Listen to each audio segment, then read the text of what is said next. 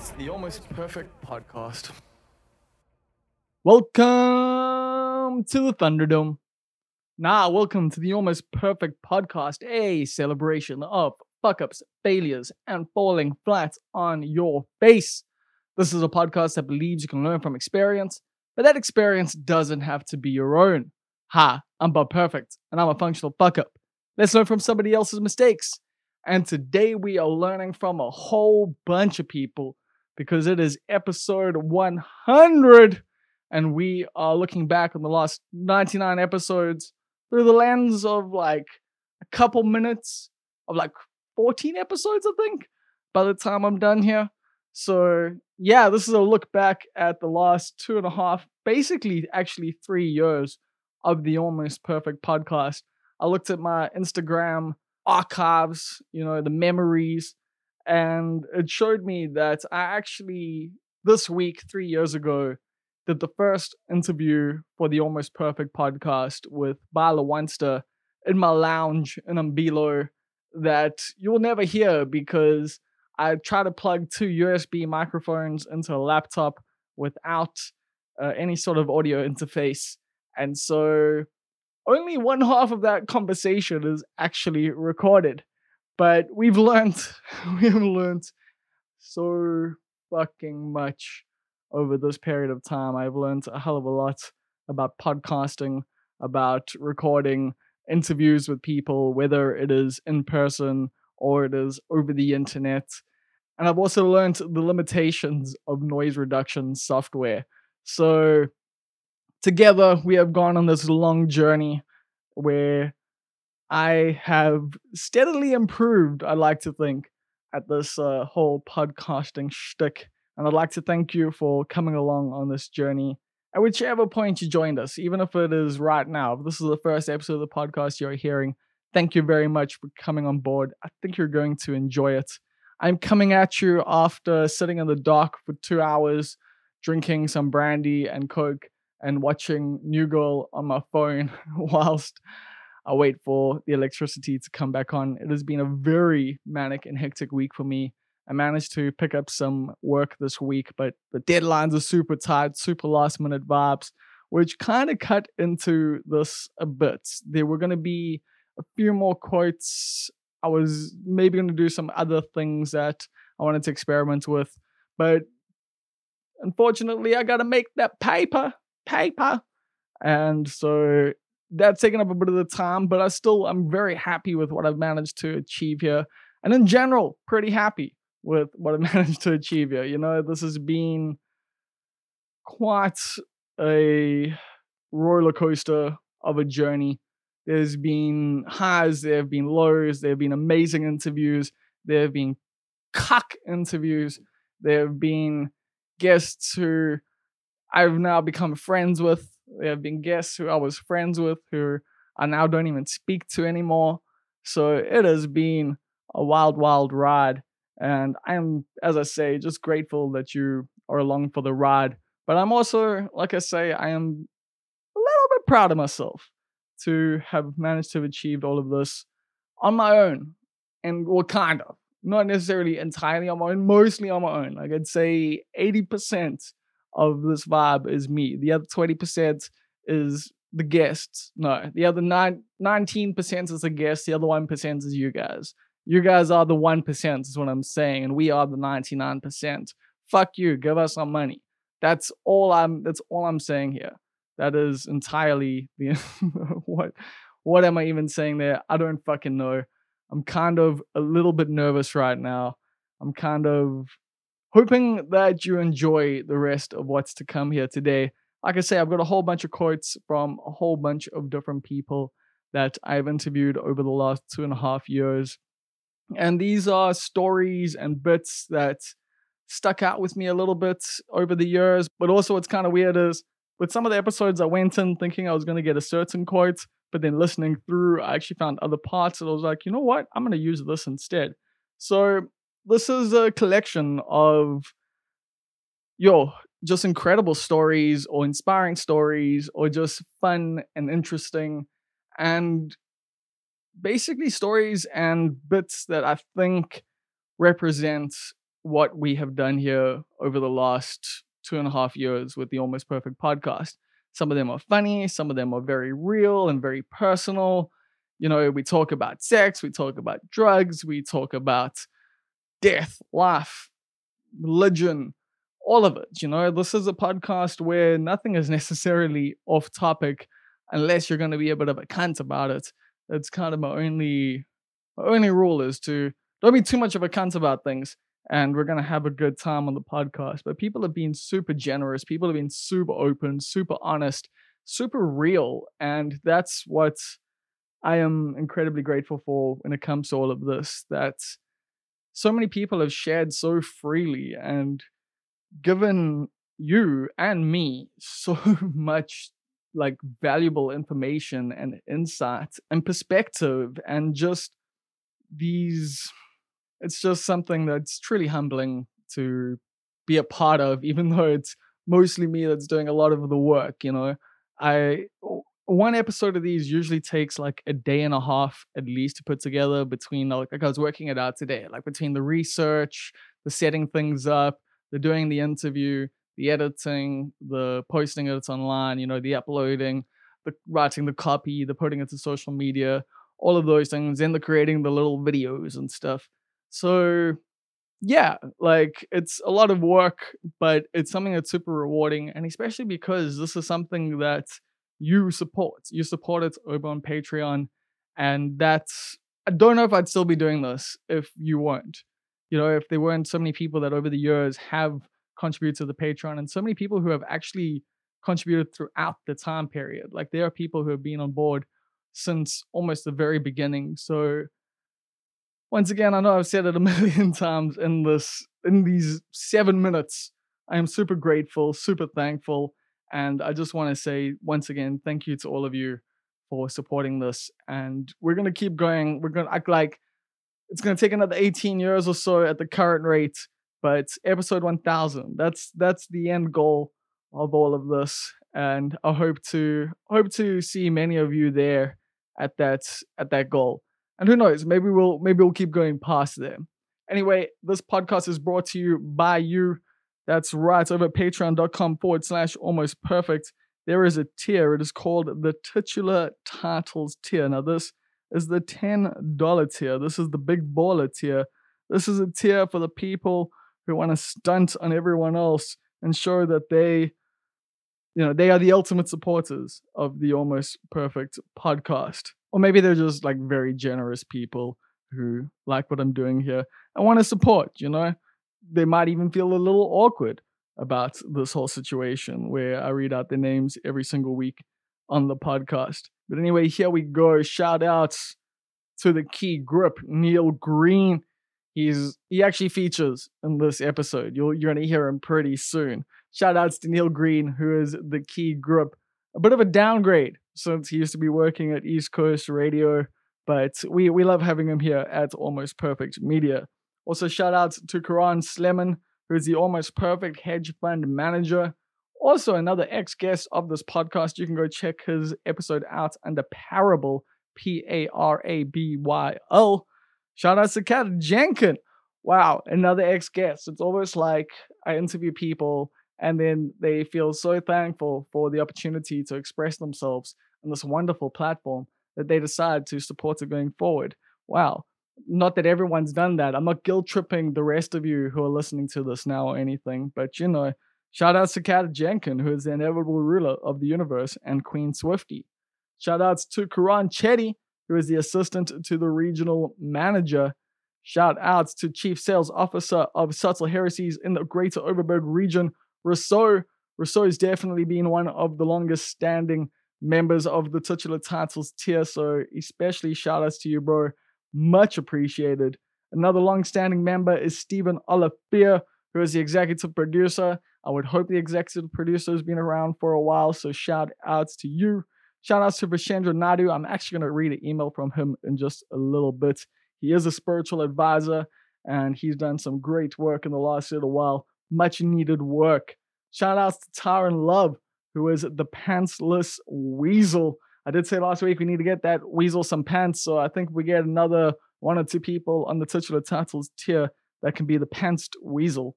I think a pants weasel would still be pantsless because if you pants someone, you're taking the pants off. So yeah, either way, this weasel's not going to get pants anytime soon. Also, shout outs to Julian, who is the king, longtime supporter of this podcast, longtime supporter of a lot of the projects that I've done. I obviously greatly appreciate it. And I look forward to the time that we get to share some beers together after a show again. I am really looking forward to that. And lastly, shout out to our anonymous benefactor. Yes, we've got someone who doesn't actually want to be named. But if you can figure out who this mysterious person is, I will give you a clue here. They have actually been involved in some sort of um, the look and feel of the Almost Perfect podcast. So if you can figure that out, who the anonymous benefactor is, hit me up, bob at almostperfect.co.z, and I'll send you a pack of stickers. So that's that. That is the titular titles tier.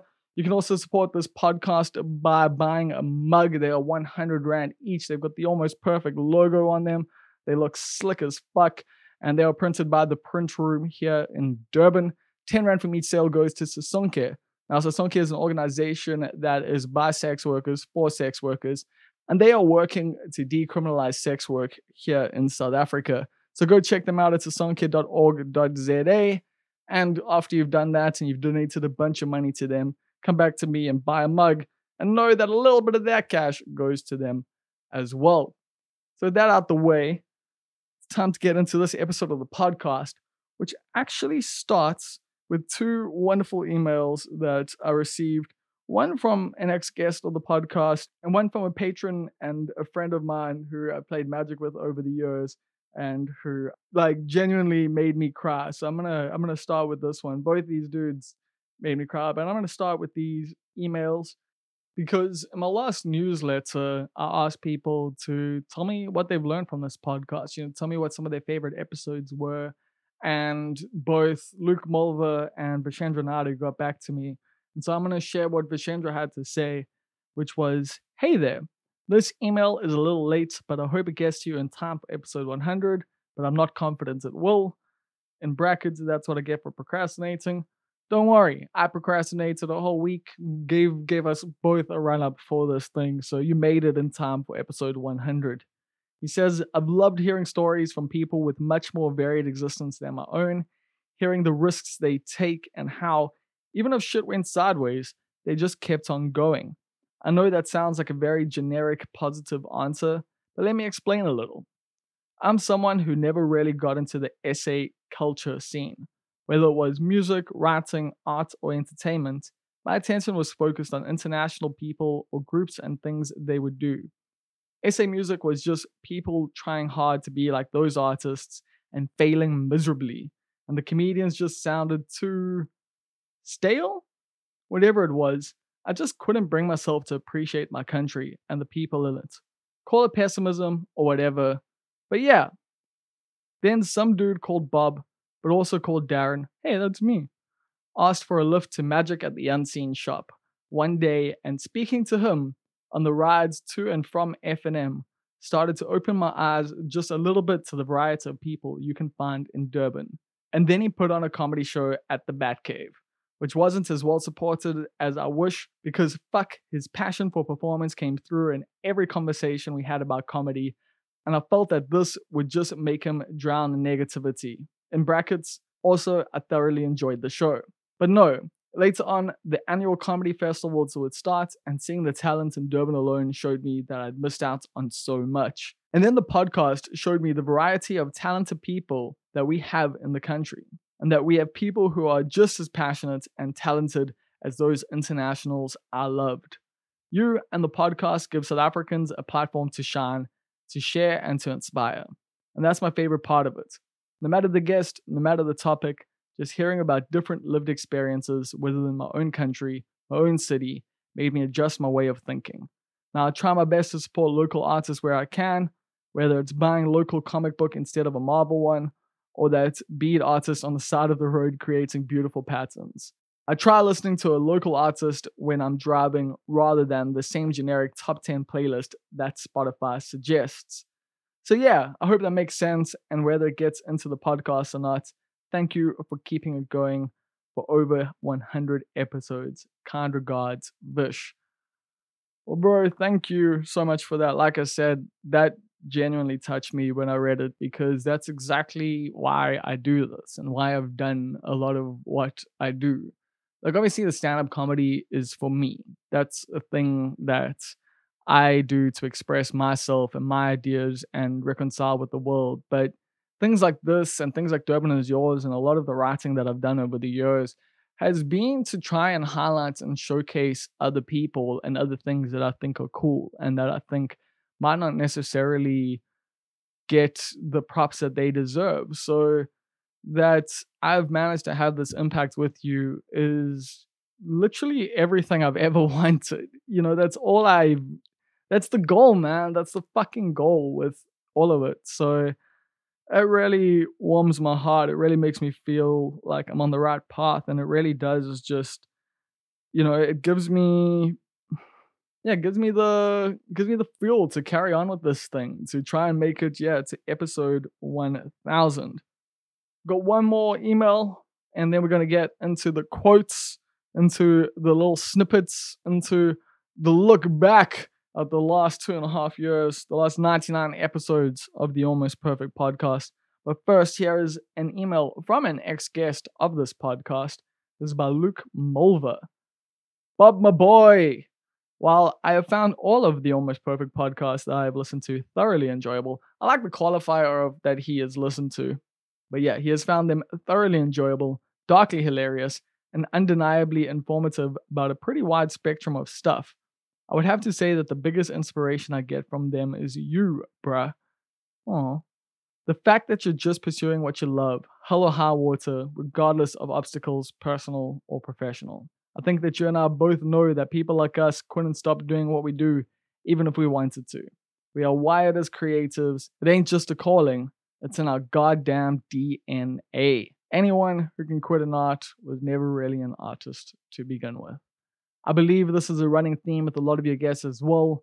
These aren't just our jobs, these are our passions writing, art, music, speechcraft, wit, things we love, things we are. Self depreciation aside, in brackets, I know that game too.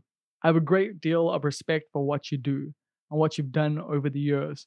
Not just because I know that behind your dry humor is fecund passion, but the fact that you're always trying to pull up others even if it might mean potential missed opportunities for you. Shit, you're still here in Durban with the rest of us gutter snaps. Mad admiration. Sometimes the work may seem thankless, but know that peeps are out here appreciating you. Now that I've finished blowing smoke up your ass, keep it up, homie. It's episode 100 and beyond. Luke. thank you. Like, just thank you, bro. You are someone who inspires me like your your constant creativity, your constant output of work, your constant you create comics in Durban. Like that is if that isn't ice skating uphill, I don't know what is. But I'm with you, man. Like that is the thing. It's it is a calling. It is a it's a sickness almost. It's this thing of like just being driven by feeling like you have to do a thing and you have to make it work and you have to just despite whatever happens despite the lows because there are a lot of lows especially with stuff like this especially when you don't have budgets and you don't have the same kind of networks other people might have or the same kind of you know brand name like or name value or whatever. Like i'm not someone who's on tv or radio or all of that so this shit can sometimes feel pointless and it, can feel like it's not reaching a lot of people. But that doesn't make it any less important and it doesn't make the stories that are shared here and the conversations that I had and the people who do listen to it and the people who do interact with it any less important. So like that's something I've definitely learned with this podcast is because with other projects that I've had with writing, like with Durban is yours, and even with everything else that I've written for, you know, they big audiences. It's a large number of people reading what I put out there, and this just isn't on the same scale. And in a weird way, that's almost exactly what I want. It's finding, uh, it's finding people who give a fuck and who are willing to take the time to listen and to learn and to implement things into their own lives. Like that's the whole point of all of this is to try and provide something for the people who can't help but be creative, who can't help but despite the fact that they know that a career in music is one of the dumbest things you could ever do, that a career in comedy is just going to mean hanging out with narcissistic assholes for every fucking weeknight for a long period of time that writing means sitting in front of a computer on your own, being incredibly lonely for days and weeks on end. And still they pursue it. Still they do the thing. Like they get rejected constantly over and over again. And that's who this podcast is for. Yes, it's some of the guests. Yes, it's very much the people who are on the podcast.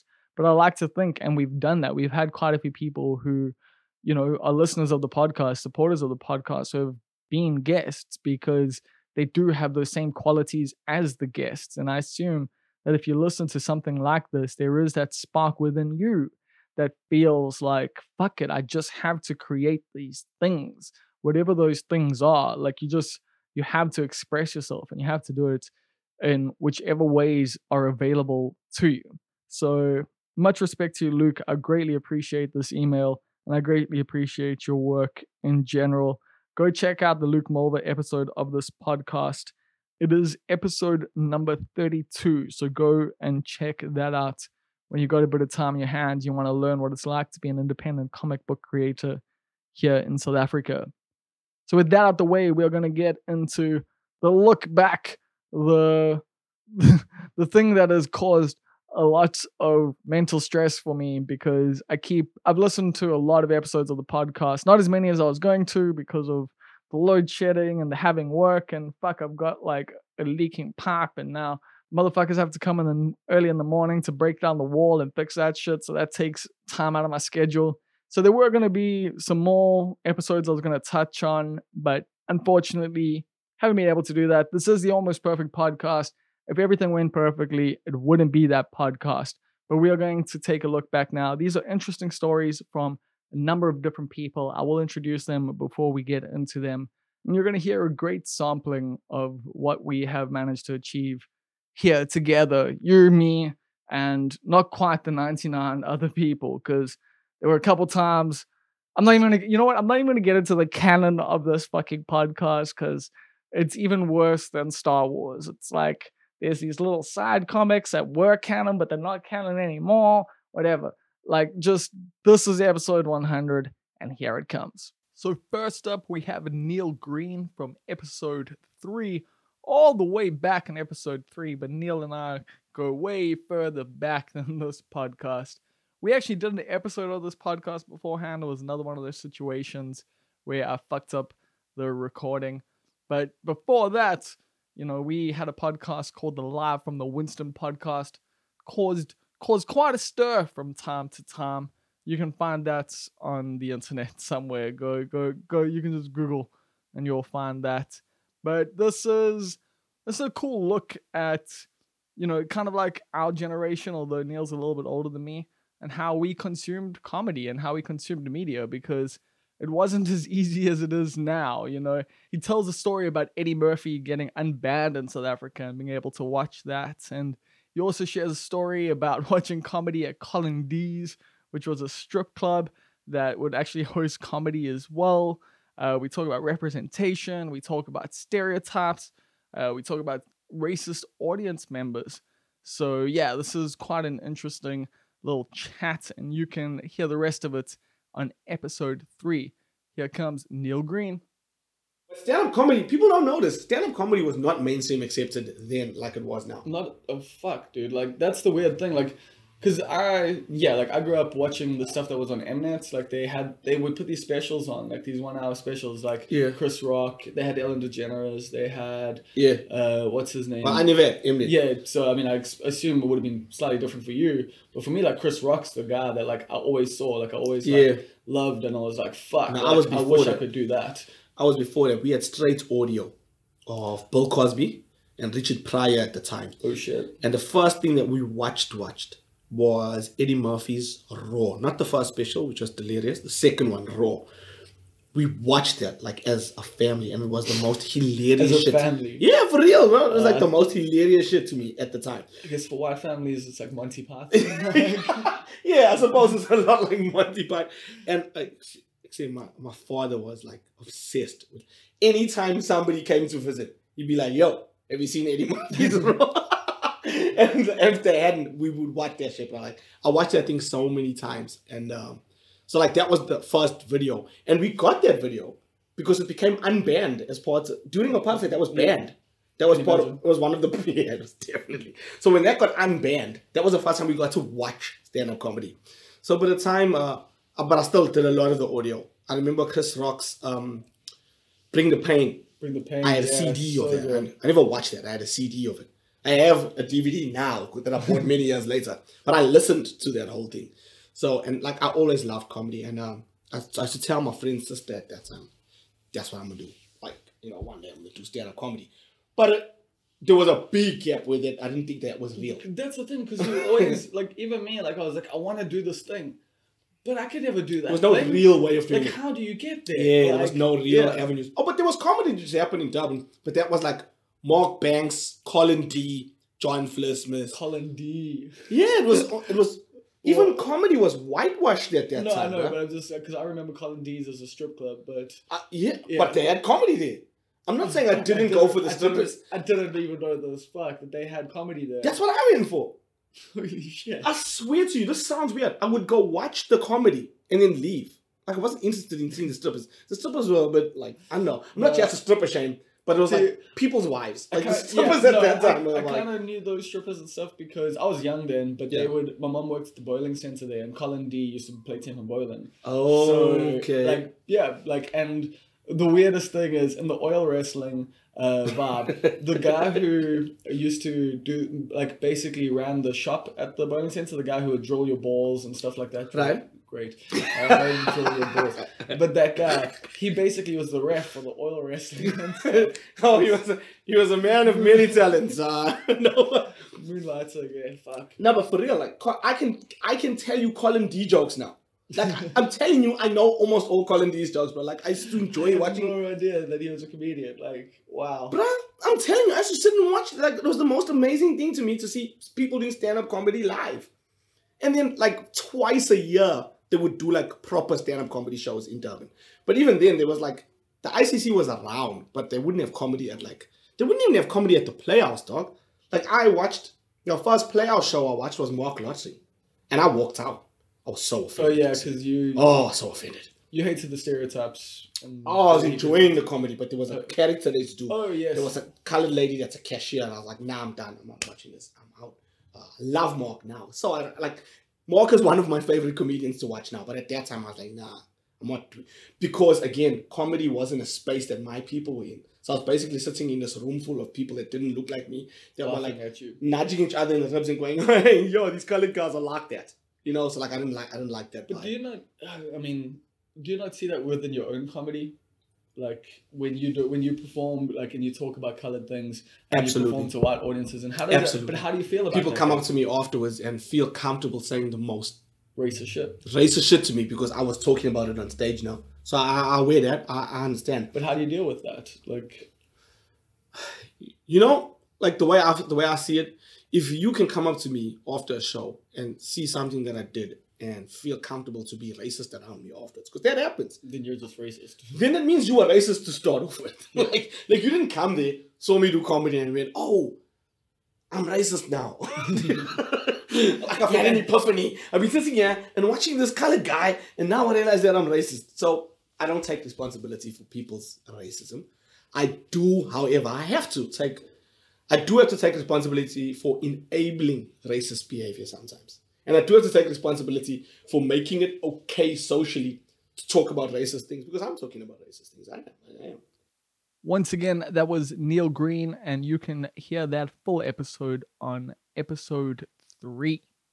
This next clip is from episode seven with Lindy Johnson, and it basically explains how she got into stand up comedy, how her tweets got her into stand up comedy, and also how that stand up comedy led her to some some tough times, or at least just dying on a stage where nobody else dies on. So this is a fun little clip that highlights the experience of what it's like to be a stand-up comedian in South Africa. Here comes Lindy Johnson.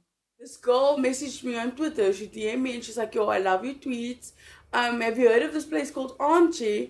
Because they still do comedy, and I saw you do comedy at the competition. Because she was also involved with me. She's like, I you do, and if you're interested in doing comedy again, you should come to Armchair. Because I know one of the guys who work there, Phil, and they were oh, good cool. friends. And then I was like, you know what? Yeah, this is exactly what I need. And she's like, I'll come pick you up at your house even. You need to do comedy. You need to be on the stage. I was like, okay, cool. I don't know you, but I'll do it. It's fine. and now she's my best friend. Who was it? It's Tanika. You don't know her. Okay. But Wait, shout out to Nika does she- Does she do comedy? No, she doesn't. She just loves comedy and she loves seeing people succeed. Oh, we need like so like I love people like that. We've got Yeah. a few of them in Durban, and they like are the backbone like of our audience. Yeah, she loves and she understands it. Like Yeah. she really understands it well. So yeah, she took me to my first gig and then it went went well. It went well and then the first time I died was at the box in Joburg.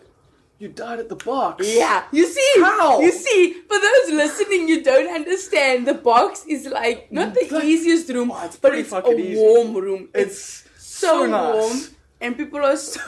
the thing, the thing, what happened was, um, it was a little people, and the power cut out. Uh, okay, and you were also relatively still new to the game. Yeah, it was. so- It was like a few months in. So I died. Was that the same gig? I, I performed there with candles. Was that the same? yeah, I think so. Probably. Was I there? I don't know. I don't. You were wearing a Marge Simpson t-shirt. Oh, so then I was there. Yeah. My sequin one. Yes. Very bright t-shirt. yeah, 'cause- Um, you can, you guys can see the t-shirt through the podcast. no, the whole it's Marge's hair and the whole hair is blue. But it's in Blue sequins. sequins, yeah. The whole t-shirt is blue sequins. Yeah, so that's the first time I ever died, and it was just, it was devastating. that devastating. must have been devastating because you go to Joburg, you go to a room that's usually really dark. I heard so much about the box. I heard Like, so much. Everyone's like, like- "You're gonna love it. It's You're gonna best." kill. That's that's gonna be your environment." And then I go and I die, and everybody was there. There So were more comics than audience members. That kind of night. And did you have any buzz behind you at that point? yeah, I had a little bit. So people came and were like, "Oh, we're gonna watch her. Yeah. We've heard about her." We're gonna see. I've heard so much about you. Like I got that before the gig as well. I've heard so much. I was excited to see what you do, and then I died. And then I walked straight out to the couches, and I cried. I cried so hard. And then I was like, I was uh, on my phone googling to apply to universities See like again. UNISA or anything. And say, this It's like, is this not isn't for me. Yeah, this isn't my life. Uh, mean, there, there is an old saying like, "Don't let the good gigs go to your head, and don't let the bad ones go to your heart." Yeah. Like, and I think that's the key because now you've obviously died and you know had great shows. Like, you know. Yeah, they balance out. My thing is, you could have 50 bad gigs and just that one great gig. You'll always chase I that. I don't know if you have 50 bad gigs, you probably like if they're in a row, like you've got a lot of persistence. I'll Yeah. say that. much. I don't get that's what I admire about people who say they've been doing comedy for six years, five years, and they weren't that good, but they still kept going. I'm like, I wouldn't be able to I mean, that. I feel like I'm in that position where it's taken me a lot longer than someone like you. Like, but I'm dedicated to it and I'm working at it and I'm trying to learn the craft and like coming at it slightly more. that kind of passion I admire the most because it's just like you have to push through so much yeah, I'm just a bit pig-headed though. Like that's the thing. I'm one of mm. those people that just, regardless of what anyone else says or whatever, I'm just gonna do the thing I want to do and Yeah. like. Maybe I'll be good at it, maybe I won't, but it's what I want to do. This is like when I never. used to skateboard. Like, I still could barely kickflip, but I did that for half my life. So, Are you uh, serious? yeah. That's impressive dedication. Yeah, that's just I don't know if that's dedication or just idiocy. Well, I, am not sure. It's weird because the things that I'm good at, I get bored with a lot of the time. So, Oh, okay. like, I guess it's just that thing of being challenged. Maybe I'm just like I enjoy a self wank like that. Just okay, all wanks are self. Well, no, you can wank someone else off. Like, You that can. is, yeah. oh, okay.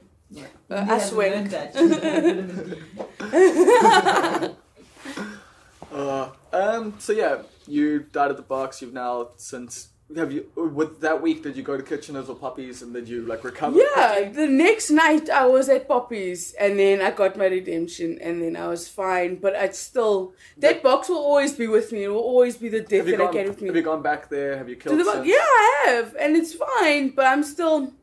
The box is still that room where I'm like, hmm, this bitch. It's weird. Like I love the box. I love Kitchener's. Those are like two of my favorite rooms. Like, Kitcheners and Poppy's, I do well. It's fine. But the thing is, when I do well, it's out of my mind. Because then, for me, I'm like, when I do well, that's my job. That's Yeah. what I'm supposed to do. I'm supposed to make people laugh. I'm not gonna pat myself on the back for it. Oh, I, lo- I love you for saying that because so many people like come off stage and go, "Oh, I killed," and like they've got this like big like thing about like doing well. And It's like, no, that's the point. Like, yeah, that's, that's, what you're meant to. like it doing. feels good. I get it, especially like afterwards. Oh, but such I'm a not. rush. I'm not gonna keep it with me. It's not something like now. It's like, oh, what what am I gonna do next? Is my next gig? But like that death, it stays with me forever. Yeah, some deaths definitely linger for a bit longer than they should. And, like, I mean, I've had some times where it's just like, ah, I should not be doing this. And then, Always. but the key is, I've like, never met a comic who is just like, yeah, I'm gonna do this and Forever, it's the yeah, like- thing ever. I think no, the key, though- comedy's a bitch. the key is though to get back on stage as quickly as you possibly can. Like, if Yeah, you've that's- died, like you have to try. That's why I'm so glad because right after the box, I did the next night Poppy's, Yeah. so it was fine, but still. And that was Lindy Johnson from episode 7. Up next, we have Miss Leigh Vermaak from episode 18, and also from being one of my oldest friends. I've got so much love for Leigh. It's been wonderful to watch her her journey, her take so many different paths and experiment and try so many different things. She's an incredibly talented human being.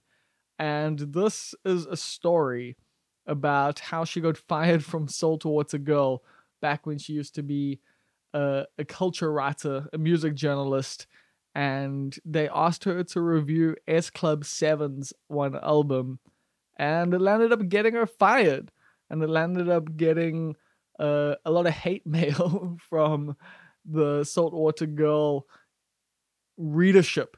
So this is a really fun short story. I hope you enjoy it. Here comes Leigh Vermaak. They weren't giving me like I'm gonna say Deftones. I know you're a you're a hater. No, Matt's a Uh, I've- hater. I Are you a used- hater? No, I used to be a hater, but Oh, I've yes, grown to I've grown to appreciate Deftones. I've gone older. Point of the story is they weren't giving me that. They're giving me Staind. Yeah. So I'm, I mainly wrote really scathing reviews. Um, and I actually got fired from Saltwater Girl because I wrote a a especially scathing review of S Club 7. And um, I think I remember that. Like that was no, yeah, you were writing for Saltwater Girl when uh, when we knew each other. So yeah, yeah, yes, yeah. it was. I basically my review was listing all the people involved in the album and saying those are all the people that could have stopped this because there were so many people involved in the album.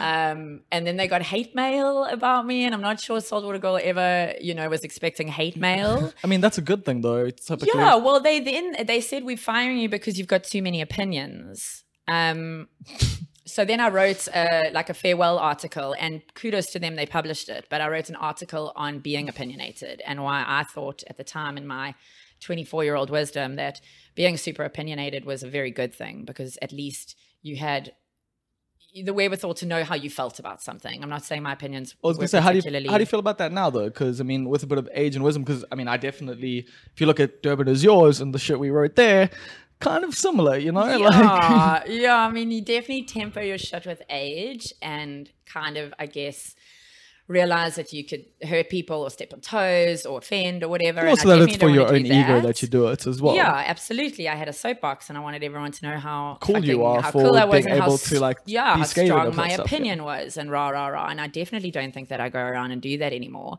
But if you sit next to me at a you know dinner party, I'm Oh, you got some scathing like that. opinions. Yeah. Yes. no, that's one of my favorite things about you is like we can just sit and like not engage with anyone else like the whole night and just be taking the piss out of everyone and everything that's going on. It's a lot of fun. Glad to know that hasn't changed. You don't want to change your core. I think that's the thing about aging is like you do. There are so many things that you learn and change, but I, I maybe I didn't always like it, but I really like my core. And it's it, you know cheesy as it sounds, it makes you who you are. It is who you are, and and we are all individuals. And uh, so I'm glad that that hasn't changed. It's just how you express that core and like yeah, I do find like as you get older, hope your ego like takes over less. Like, you're, like your twenties are such an ego driven like so time. ego driven. I can genuinely, genuinely say that I don't care what people think about me now. Like I don't. And that was Leigh Vermaak from episode 18. This next clip is from my interview with Nas Hoosen, who was a good friend to me. We became really good friends after this conversation, especially. And I miss him a lot. He passed away from COVID earlier this year. But I think this I think this little snippet gives a great representation of the kind of conversations that Nas and I had in general. It goes all over the show. He starts off like a little bit strange, talking about reptilian brains and all of that sort of thing before we get into talking about death and faith and the faith that he had in his family. Talk about hope and love and sharing. And yeah, Nas was a super philosophical dude and someone who I really love talking to. And there are so many quotable moments just in this little snippet, but you can listen to the full episode of the podcast on episode 19 to get a better feel for who Nas Hoosen was. Here it comes. think about this. There is no uh, guaranteed solution to the human race, right? We No. kill each other, we um, we maim each other. We have uh, there are lots of us, a higher percentage than we know that have no empathy, right? Yeah. Um, they, they hang out with you and me, and they, they look like you and me, but they're reptiles wearing our skin, right? like, and we've seen them. You've met people like this. I've met people like this. Yeah, I mean, you don't actually mean reptiles, but I get you. I mean, you know, I call them reptiles because it's reptile brain, Yeah. our complex, right? Yep. Right. It's it's it's the part that says survival, survival, survival, survival, right? The part of us, and you and I have it, and everybody has it. But it's to different but degrees. They they they live it. They live it on a permanent basis. It's like now now if you interact with people like that, you know that they are effectively dangerous. Not because they even know that they are, and that's what makes them so fucking dangerous. Yeah, because they, they don't even think they're dangerous. they just think they're normal or special, one of the two, right? They usually think they're exceptional. Exactly, right? Totally. Well, we're, we're veering into psychopath territory now. Well, right? that's, that's what I assumed we meant, but anyway. sure. I'm, I'm I'm trying to include people in the spectrum that aren't just Sociopathy as well, yeah. Exactly, right? Sociopath, narcissism, all the stuff on the spectrum. Now, we interact with those people. They are fundamentally dangerous to us. What can we do as humans to interact with them in a way that allows us to save ourselves? Um, and I don't mean save ourselves just to like just to survive, not just to claw around eating and uh, fucking and, and sleeping, but to to live our lives with all the things that bring us joy, with fucking you know half-ass coffee that we're Yeah. drinking right now, and, Hey, like, and you know what? Movies. It was still like I didn't enjoy the coffee that much, but it was still more enjoyable than not having a coffee. precisely that's why we drank it, right? Like we, why we ordered it in the first place. We wanted we wanted the kick, um, and we're getting the kick, and it's not bad. You're right. I'm being an asshole, but like for us to enjoy our life, to live our lives, not just survive, we have to teach one another the most valuable lessons about ourselves. We have to teach each other hope, love, um, and I'm not saying that those things are guaranteed solutions to life because I think this is where we veer into like the sort of yogi bliss Yeah. movement bullshit where people who are actually psychopaths sit around doing yoga all day and then tell you about how it's changing their life for the better. And, and so, also you have people who don't have much going on in their lives, then doing this thing and being like, "Hey, my life's amazing." It's like, no, your life was amazing without the yoga, yo. Like- but, but also, also, you know, you breathe enough uh, oxygen slowly enough, your metabolism is functioning at the right rate, and you feel calmer. Yep. Doesn't mean that the world is now okay. You just feel calmer. You feel better about And it. I think the people, people who start out with a low understanding of what's happening in the world, who then breathe a lot like slower, tend to forget about like, no, no, no, there's still poverty we need to fight, and there's still uh, hunger that we need to solve, and but now yeah, they become more accepting of the world. Like exactly. yeah. But you need to be more um, accepting of the world but also unaccepting of the bullshit of the world. because to truly accept something is it not to acknowledge that it's fucked up as well, right? So, so I just think that what's important is the narratives we share about the world need to be a mix, right? They need to be a, a nice, and they are a mix. But like, I look at our current uh, way of addressing the world, and it's changing. So I speak about it now almost post tense. But this this current way is almost like this jokingly suicidal. Right? Yes. Like so we have this thing, uh, and Well, that is because we're staring at a precipice. Like you know, like Sure, but but but like, why does a precipice have to be um, the point at which we um, see? Precipice should be the point at which we leap, and instead we make it the point at which we fall, right? And and for me, well, some people leap and they you know go on to live great lives a lot of the time. And, yeah. and what I'm saying is we need to tell people more often about leaping. Yeah. Right? Like we have to tell people more often about like there's a card in the tarot deck called the Fool. Right, and the fool, I remember the image in my the deck that I have at home. The image is a dude wandering on a cliffside, looking up at a flower that he's holding in his hand, and he's so distracted by the flower he's walking off the cliff. Yeah. Right? And the, the idea of the fool is to say to be a fool, not to laugh at the fool, but to be a fool, to be somebody who Be willing to fall. Gets distracted by the beauty of things to learn a lesson when they fall they are like whoa holy fuck i fell right because it brings them into an awareness that makes them understand that like maybe maybe there are uh, there is some beauty in the flower that i was staring at when i fell off the cliff um, and how do i bring the beauty with me how do i bring the flower with me on my descent into the darkness um, now that's the, how I tend to try and approach things. I guess. So I believe very, very fucking hardcore serious in the threat of Skynet. I want you to understand. Like I'm, I'm worried about it.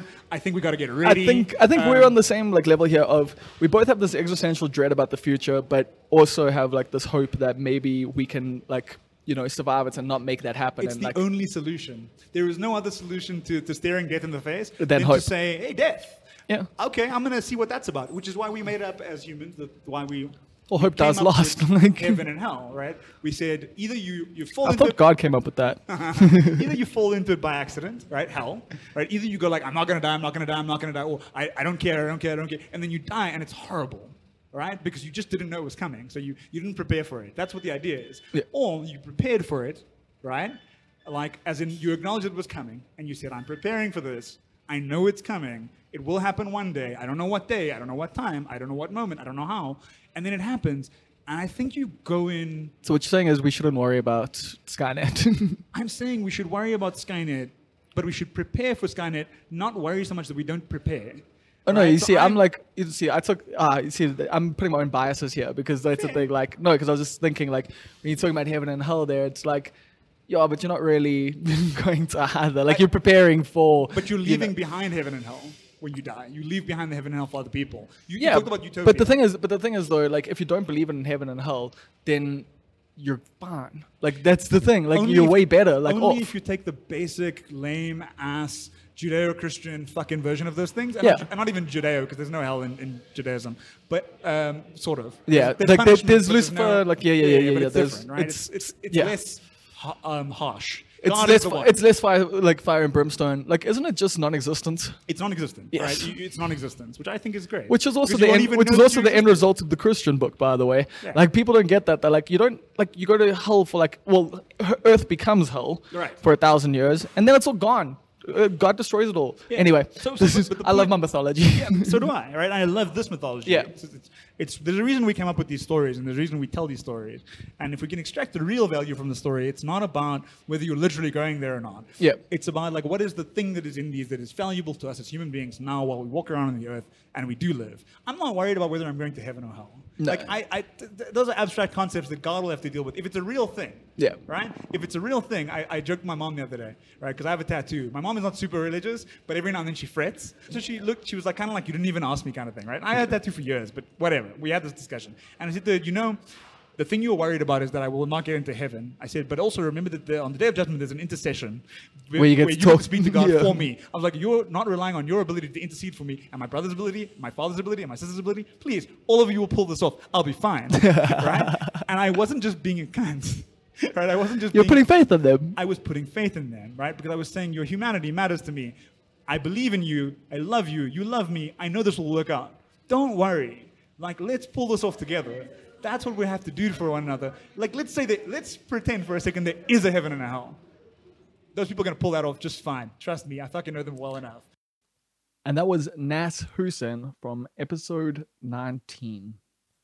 So this next clip is from episode 38 with Charl Blignaut.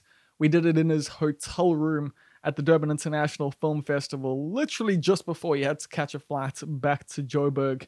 It's a conversation that I don't think I was entirely prepared for. I should have been a bit more prepared for it, but Charl was such a gracious guest and gave so openly. Like this little snippet you're going to hear, we talk about, well, he talks about the intersectionality between the gay and black struggles, especially during apartheid.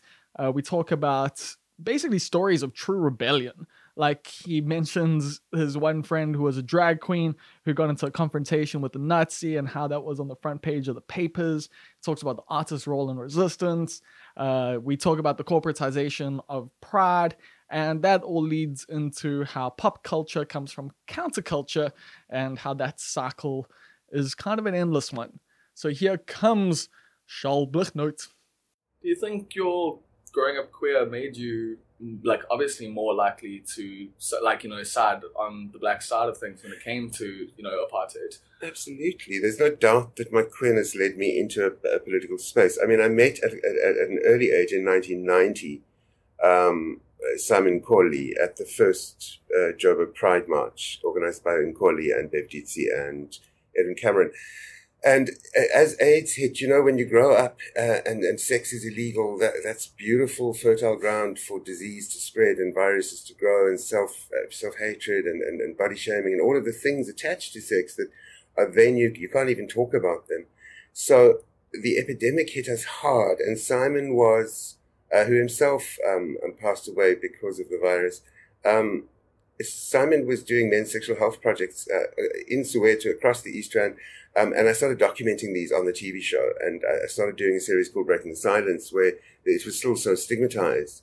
And it was the queer men who were doing something about it and mobilizing and being visible about it. So that's always just, I mean, but we look at history, it's always kind of been that way that if you are oppressed, like you have, well, yeah, you obviously have to fight back. So it's the intersectionalities. I mean, Simon, Simon said it in that famous speech at the, before the start of the first Pride that I am black and I am gay, and please, uh, those in the ANC want me to say I'm black first, and those here in the movement of queers want to say I'm gay first, but I will never be either first. I'm I'm all those things, and this is a, a key uh, moment in our intersectionality studies, where we have to accept that that there are multiple oppressions heaped upon black life, um, and and uh, Simon was a very very big influence, and later Stephen Cohen would be. I was a terrible rebel and I took a lot of drugs. And one of the people that really helped me out of that was the performance artist Stephen Cohen. I would go with him um, and help him with his work. I would, I've actually encouraged him to, to, to, to drag for the first time. Um, I remember one day I took him to Fort Klapperkop in Pretoria where we, uh, there was supposed to be an art exhibition there, but the AWB claimed the space for a centenary celebration of Paul Kruger's birth or death or something. And we literally marched all the way up to these guys with swastikas on their arm. This monster drag queen and this junky white faggot. You know, I mean, it, this this was not for for sissies. I did tell the drag queen, look, this thing is going to be on the front page of the Sunday Times, and it was him confronting this face to face with a Nazi. Um, it, these were real contestations. You know, shopping malls where bombs were going off. Um, the, the violence was everywhere, and and and the the struggle for for the art that resisted all of these oppressions was a real thing and a real endangering thing. Those artists made difficult work. And nowadays we're facing a different problem in that it's those artists and that art has become commercialized. It's become marketable. It's become like, you know, what big brands do essentially. And do you, how do you feel about that? You know, about queer culture actually coming into like Pride in the last month was just this massive, massive thing that every brand was involved in, but it feels disingenuous and it feels like it's being co-opted. Mm. I sat with Simon um, in the committee meetings of Glow, who organised that that march, and watched the white men, bankers, middle class white men, um, slowly hijack Pride. Um, they said it was for reasons of safety that they took it uh, further into the northern suburbs um, which took it away from its historical site. I've just actually done a podcast for a French project on the importance of Hillbrow and the Skyline Bar, where we met and organized and met partners uh, uh, interracially. Um, the the march was co-opted. It became it got, it got, a VIP party, which meant that the poorest of the poor, the people who really mattered, uh, had to take further further money that they were already spending more money on transport because it had been moved into the Just northern suburbs. There, yeah. Um, and, and, then it became this massive apartheid where uh, white people would go to the VIP party and black people would bribe. Um, on the lawns of, of Zoo Lake, where, where, where, they congregate, where we congregated. I never attended any of those uh, marches in the north. Um, and what happens when things become too commercialized? Everything is entropic. Um, uh, the, the rape and murder of lesbians meant that the One in Nine campaign, who had fought so hard around Kwezi, the, the woman we Yeah. called Kwezi Fizeka, who had been uh, allegedly raped by the, by the former President Zuma, um, they demanded that the march not just celebrate, but also acknowledge the murder and rape of lesbians. And when the march wasn't willing to put it on the agenda in any meaningful way, they lay down in the road uh, and stopped the march. The result was some very, very angry lesbians who almost drove over them, and they got beaten and by, by their own By their own people.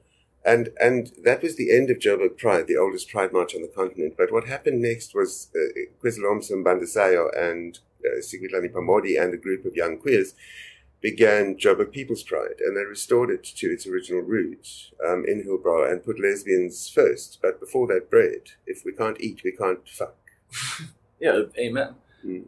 So yeah, culture becomes counterculture, becomes culture, becomes counterculture. I mean, you've probably seen that a million times.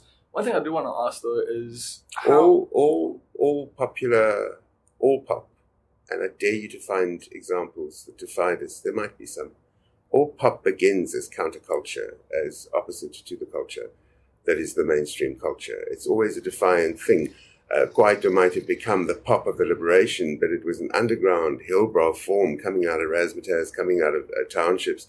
It was not something that was mainstreamed. It's only when when the capital markets um, sees that oh look there's the pink rand and oh look there's look, look at Hollywood now it's Yeah. a black uh, a black endeavor where now uh, these capitalists are seeing how much money they can make out of black life. Um, yes, this is how culture operates. This is how pop culture forms, and, and the bubble pops, and a new one starts. If you want to hear more from Charl Blignaut, check out episode 38. This next clip is from episode 49 with Loyiso Madinga, and I was asking him about his philosophy of nobody cares, work harder, which he always says in his Instagram stories. And he explained what he meant by that. I'm not going to get into it here. He's going to tell you in just a second. We also discuss what making it means, and he openly shares a lot of his insecurities because he's someone who has risen very quickly and he's worried about his ability versus you know the situation that he's in. So he talks very openly about that and i think there's a lot that we can learn from Loyiso Madinga I'm a very positive person. you are. You can be especially online. One of the things you're always saying is nobody cares work harder. Does that not feel like a way to get exploited? I think the word harder just is also just misinterpreted. misinterpreted because sometimes it's about learning how not to be screwed over, and people aren't work, people aren't willing to work on other other parts of their careers, you know. So people go, oh, I don't get enough opportunities in this. So I'm not saying work just work hard as in like write more and more and more jokes. I, I go, okay, maybe you just need to work harder on your image, or maybe you need to work harder on creating spaces for yourself. Okay. Maybe there's mo- there's so many ways to work harder harder, but people just think it means grind harder, Yeah. work later, and then it's like no, and that's not healthy that's not healthy because then you, it's, it's repeating the same thing over and over to get the same results. So work harder is sometimes you've got to be more than one person for a part in your career. yeah You know, so just do that because because no, it's weird once you start doing certain things for yourself. Somebody comes, somebody arrives. And says can i do this for you Can I do this for you? Yeah, so you're in that position now I'm having more people approach me now at this point and saying, "Let me be your person in this and that, or, or whatever. Let's work together in this and that." Is that gratifying? Does that feel like is that like a thing where you feel a bit more like you've made it? Uh, made it such a weird concept. I know. I think made it for me is the opportunity to do more work, and and when people want to do work with you, that's a great sign for me. So uh, so if a, when a photographer goes, yo, we need to do a shoot together of something, that for me is like, oh, we get to create something else. It's not, oh, we get to be glamorous. Yeah. I go, oh, we get to be creative. I hope we can do something that creates a new piece of art or whatever, and we put that out. So, so because it's comedy and performance is a lifelong thing. So there's no need to think that you've made it because also you can. If Brad Pitt doesn't work for the next 20 years, Brad Pitt is done. it's not like we're not sitting there 20 years going, Brad Pitt's doing well, huh? you know what I mean? it's like he still has to put out fucking work. Well, of course. So it's the opportunity to work that's important. So you never, you don't see like a point in your career where you might just feel like, cool, I'm done, I've done enough now. Do you feel like you're gonna Oh, carry no. Because I've, I've chatted to some people and they're like, yeah, you know, like I've already got so much in me and then I'm like done with this thing. Whereas I'm like, I can see myself on stage when I'm 80. You know? Yeah, Like, me too. I feel like that's when I'm gonna be like good. Yeah, yeah, yeah. Ah, like I think that's the thing when people, like young, especially the younger guys, which I'm like it's, it's it's just not knowing what the industry is, and like it won't be long before they realize How long it takes. to how long do it takes to do How long have anything. you been in this for? So I've been doing it for seven and a half years now. Shit, dude, your career is great. We're seven and a half Yeah, years yeah. in. no, it's it's moved fast. Fuck. I won't lie. I yeah. thought, yeah, I thought you were like 10 or so, So years see, that's in. where my anxiety comes from because I know, and you and I know where I am in my career. Yeah. Where It's pretty far on, along on paper it looks it, it is far along, but in terms of the craft, I know where I am, and I am five, and I'm being generous when I say I am five percent of the comic I wish to be one day. 5%. Yeah, bruh. I I can poke holes in everything. Wow, I would say like I'm 20% of the comic I'd like to be, and I'm a shit comic. So like, I don't know, like five percent is I underselling know, yourself. man. I just love. I watch someone. I watch when I watch um, Stewart Lee's God, Stewart comedy. Lee is a god He's a god, bruh. Like what that guy does, It's is, insane. it's unreal, dude. Like, I'm so glad you brought him up because that dude I can watch forever and just go, how? I- how are you doing He this? is so Like, good, I don't laugh. like, because you're in awe. I'm just in awe. I'm literally just watching. I'm just like, I'm enjoying this so immensely, but laughter just is not enough. and he likes dividing the crowd. Like, Yes, he's, he's oh man. it's- so I go. I get you. That's where comedy can be. Where am I? Ah, Nowhere near that. I'm so so far. And and there are moments where like I'll have like one joke in an hour where I go, I wish I was I wish I was that joke for an hour. You know what I mean? I know how you feel there, so man. until I can be so in an hour, I am a 30 second joke. So I am at five percent of the comic I want to be. Fair enough. Yeah. you know what I mean? I get you. well done. You did the maths on it I and did. everything. oh man. so yeah, so that's so the anxiety comes from that is to get to get attention at a point where you're like, Don't feel like you're good enough. I don't feel I'm good enough for that attention. But I have to also go, the world is huge, no one knows you. Keep Yeah. working. It's also there's a lot more people who aren't on your level who are who do think they are and are pushing for it and get those opportunities because they think they are. Yeah. Like I feel like the Emperor's New Clothes perfectly describes the entertainment industry a lot of the time. Yes. You know, like it's more about like the perception. Like people can be naked and everyone's not saying anything. you Yeah. know? Like always are walking the streets and everyone's like, yeah. Yeah, yeah. So It- uh, There's a lot of that, especially with social social media allows you to get the fame and with people never even have to see you do comedy and they can think you're a great comedian. Yes. Yeah. And I've watched people I watch people get opportunities they're not ready for. And I feel sorry for them because I go, you, you obviously have talent. You just don't you're just It's not refined yet. you're pulled you also feel compelled to be to, to be in certain spaces because the industry tells you to be there where it's like if, if you just took your time to learn your craft you could be really great because you're great at getting the attention. So if you if you work on the craft by the time you you're ready to give people who are willing to give you that attention you can retain and maintain a really great career. And they could be your audience. and they can life. be your audience for life. Whereas but now see you online and they're like, ah, he's funny, and they then love you and they come watch you and it's like oh i can't do this again.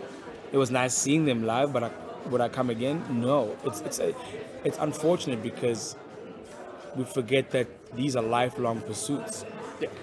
lifelong uh, and so And 10,000 hours, 10 minutes at a time. It's do pretty you know what I mean? it's pretty fucking difficult so yeah man it's just uh, it's it's I, I don't I don't judge them too hard now. I did before. I don't judge them too hard now because I understand the pressure of it. Once again, that was Loyiso Madinga from episode 49. And up next is Ebenhaezer Dibakwane.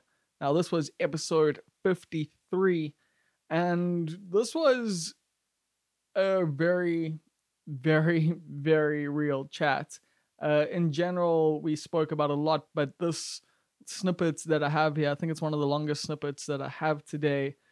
It's yeah, it's a good showcase of a lot of what we talk about on this podcast because we talk about religion, we talk about losing your faith, we talk about stand-up comedy, we talk about Ebenhaezer's relationship with his family, and we talk about him living on the streets, about him being homeless and staying on people's couches whilst he was performing comedy, how he won the Comics Choice Award whilst he didn't have a place to stay, whilst he didn't have a home, whilst he was, Uh, you know, playing gigs dirty and grubby and going home with girls as a way to make sure he had a place to stay.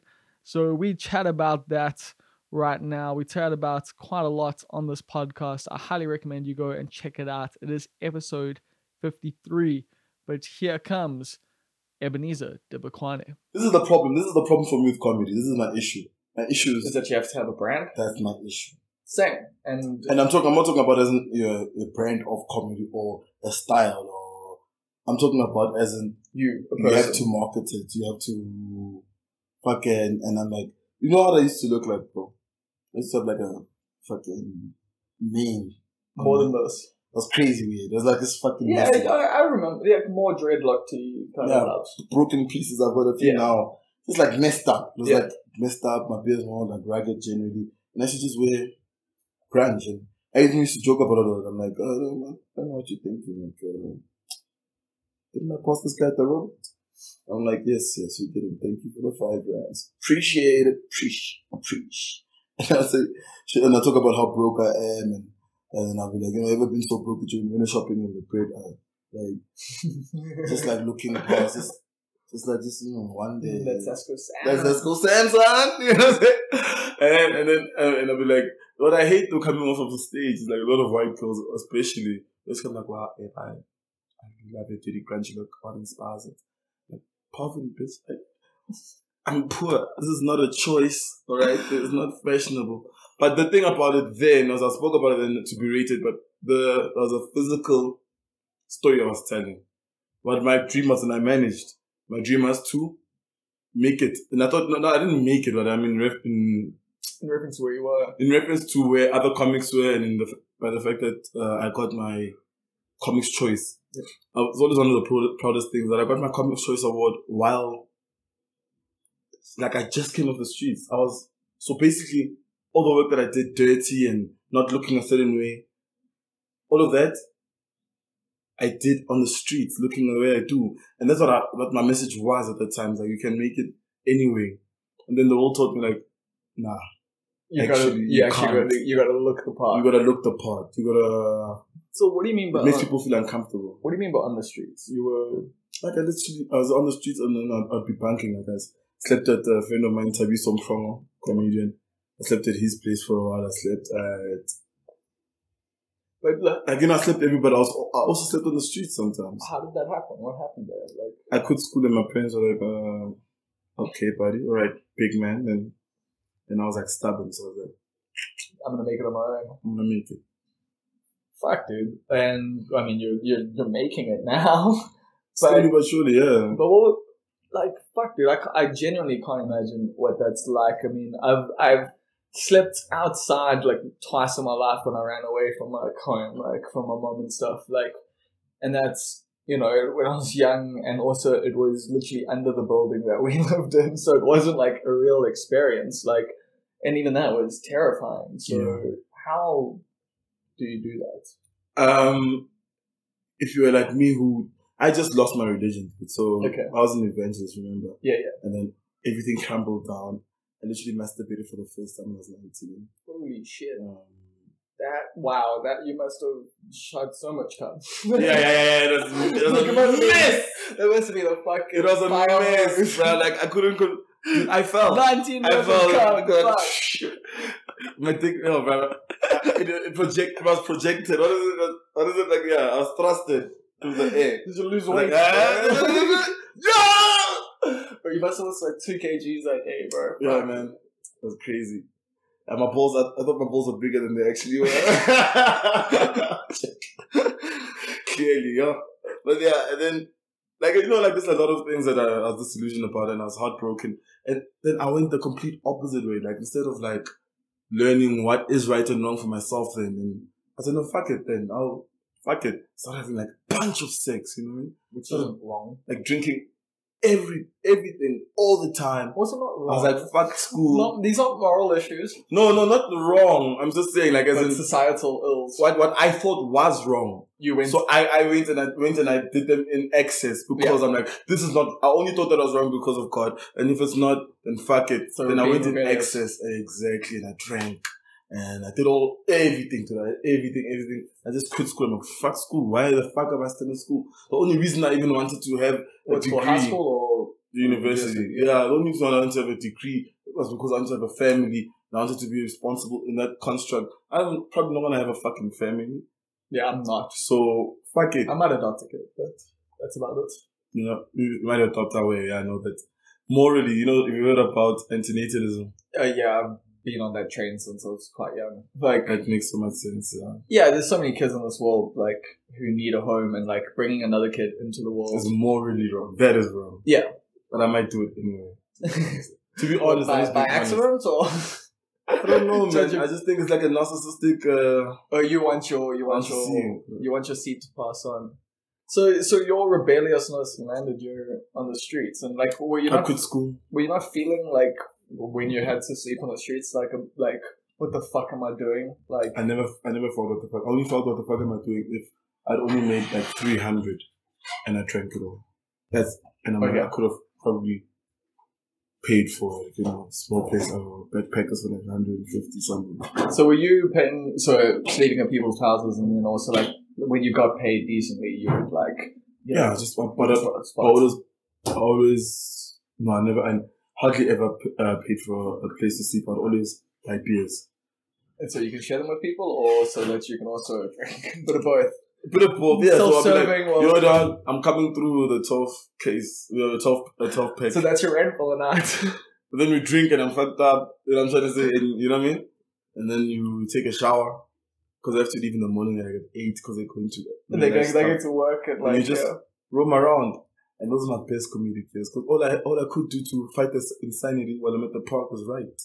So you literally like waiting for people to come back from work. And then you get on stage.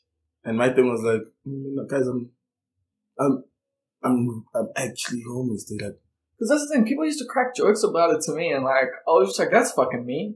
Like you know, like you know, like they would they, they would say like Ebony is a homeless, blah blah blah, and I'd be like, "Fucking dickheads." I was actually. And I'd even say to like honeys, like to ladies, like on stage, I like, kill, kill, kill. like because this is not a joke. You know what I mean? Like anyway, then carry on, carry on, carry on. Kill, kill, kill. Make them forget about it. Go sit at the bar. Like this closing joke was like, um, women shouldn't care about like. I mean, men, sh- men, men shouldn't have fucking any right to. Uh, uh, uh, they have not. They should. I've understand the joke in a long time, but men should have no say in how a woman. Uh, uh, what you call expresses herself sexually. That's disgusting. That's fucking weird, bro. Like, dude, mind your own dick. Like, ladies, I'm tired. And I don't want to sound like one of those mansplainers or someone who's like, you know, like a faux ally.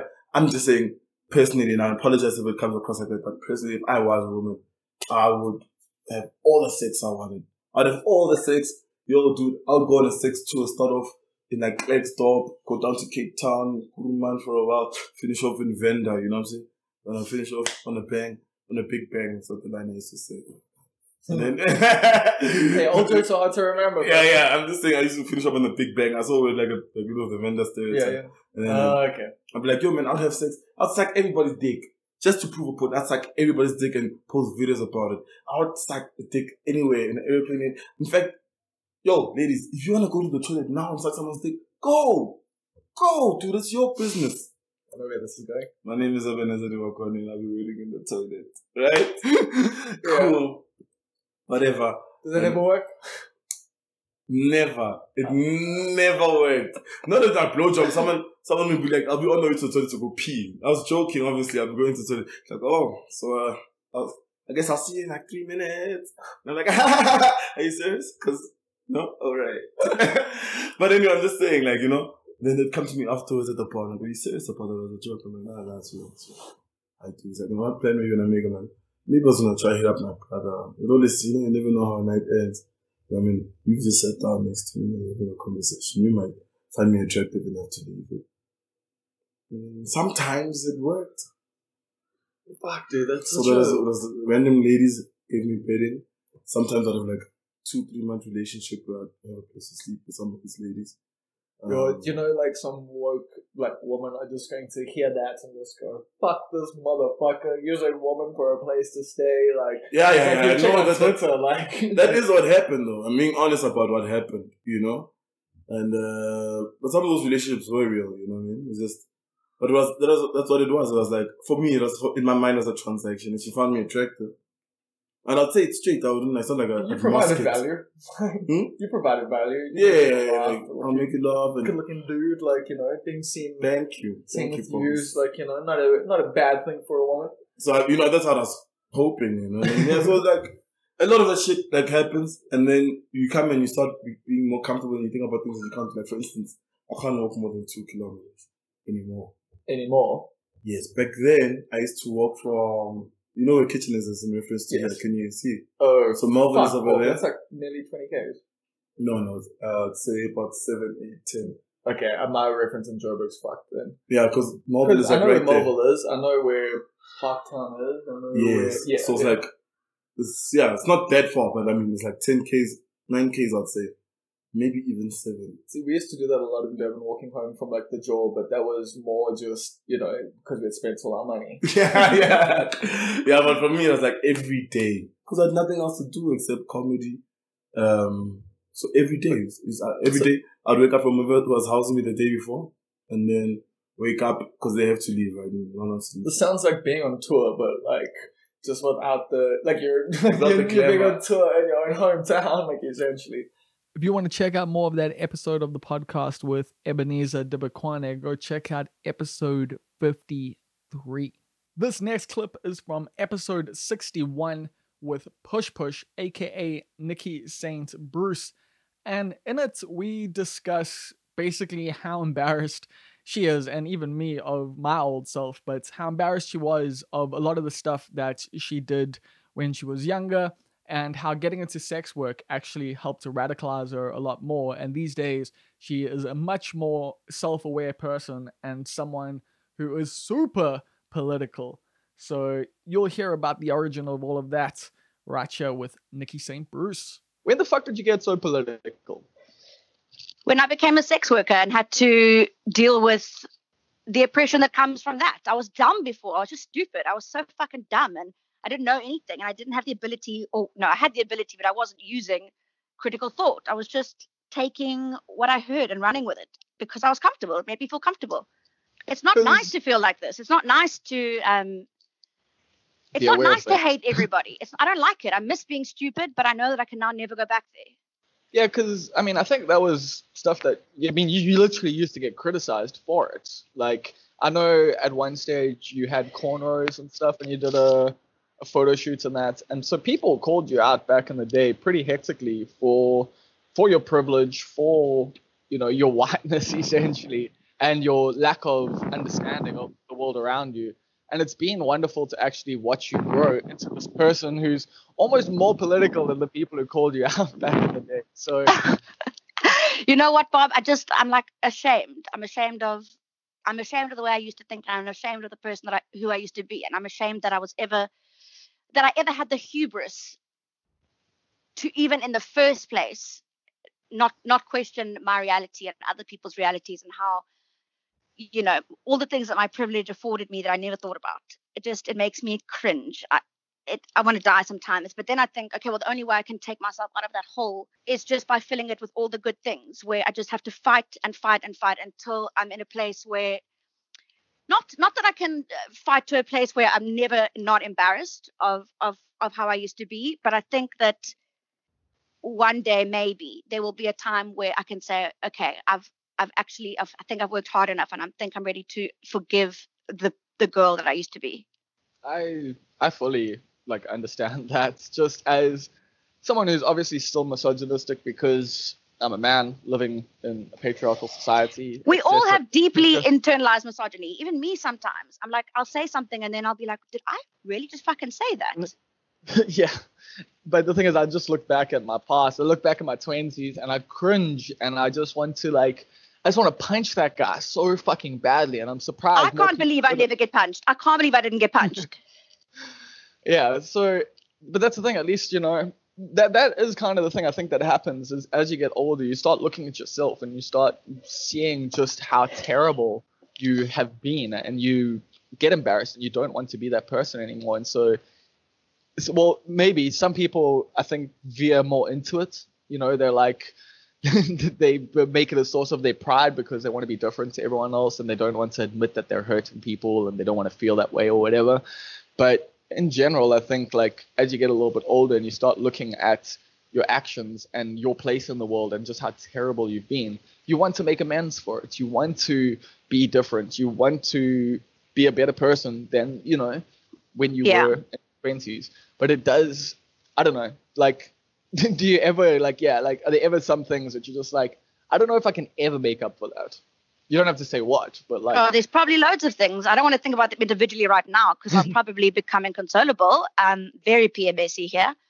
sorry. but there's definitely things there's there's there's there's okay it's not so much things as arguments that i was involved in where i was speaking from a place of absolutely no knowledge Sure. and what it, what it's done to me is now i just will never ever even try to have a conversation with somebody about something that i don't know. I just uh, it's impossible for me to, to do now because i've embarrassed myself so much in the past by just i mean obviously there's obviously something wrong with um 20s nicci where she just loved the sound of her own voice. Like you know just had to had to always get into the facebook arguments why? Why? Who knows? Because no one even fucking cares. Because you need the attention because you're insecure inside. Same as all of us.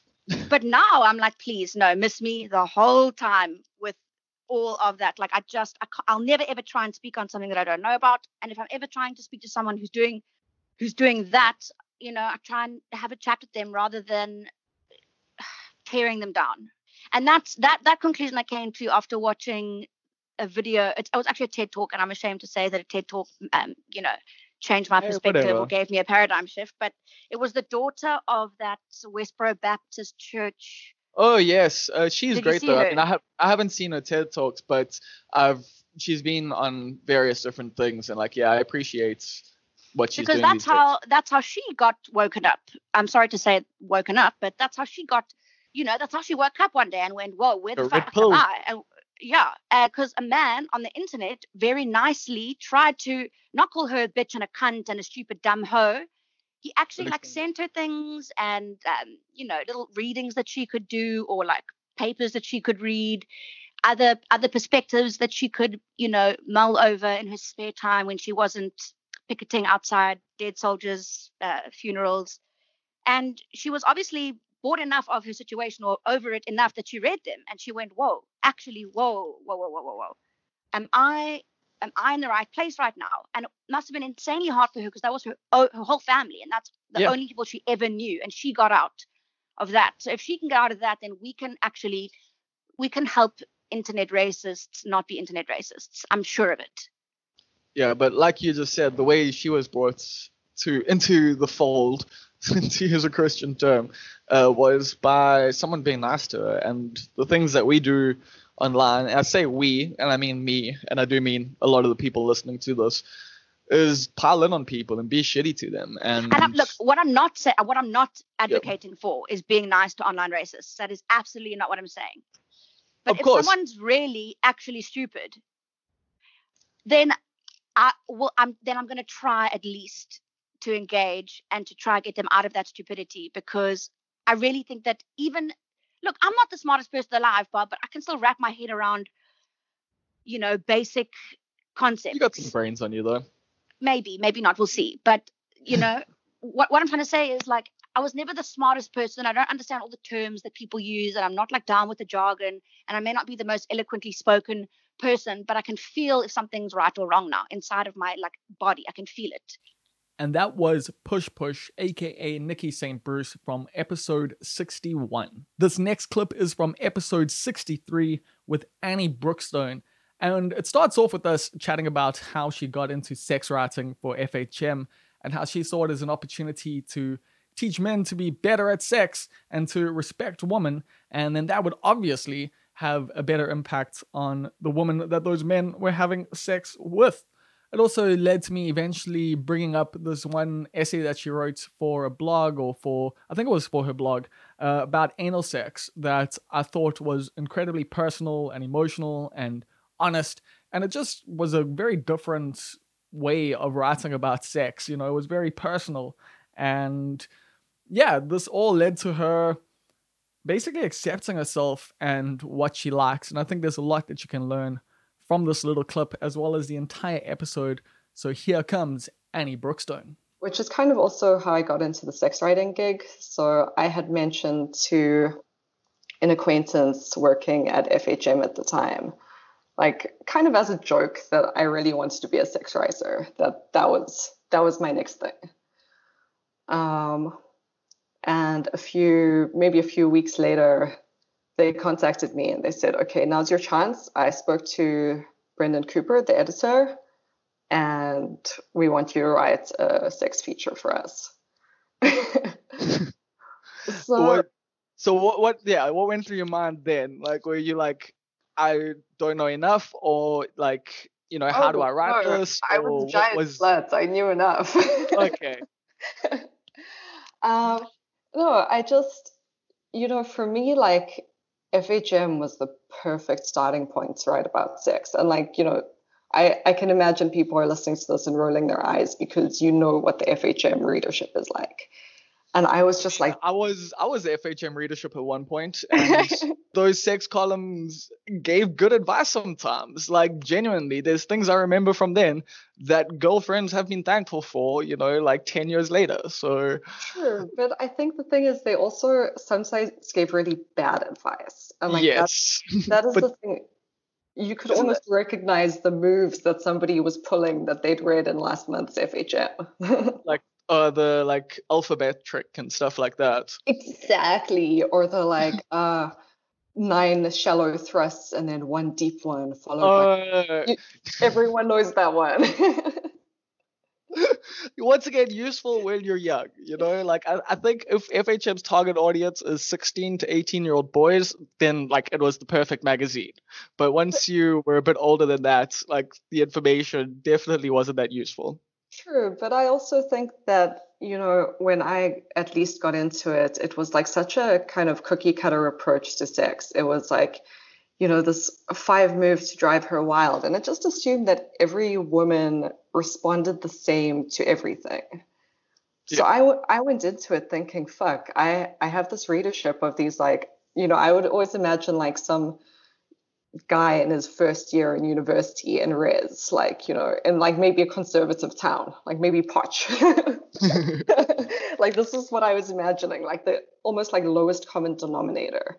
And i was like how am i going to turn this boy into a sex positive feminist like cool man who who respects women isn't no. afraid to ask what partners need.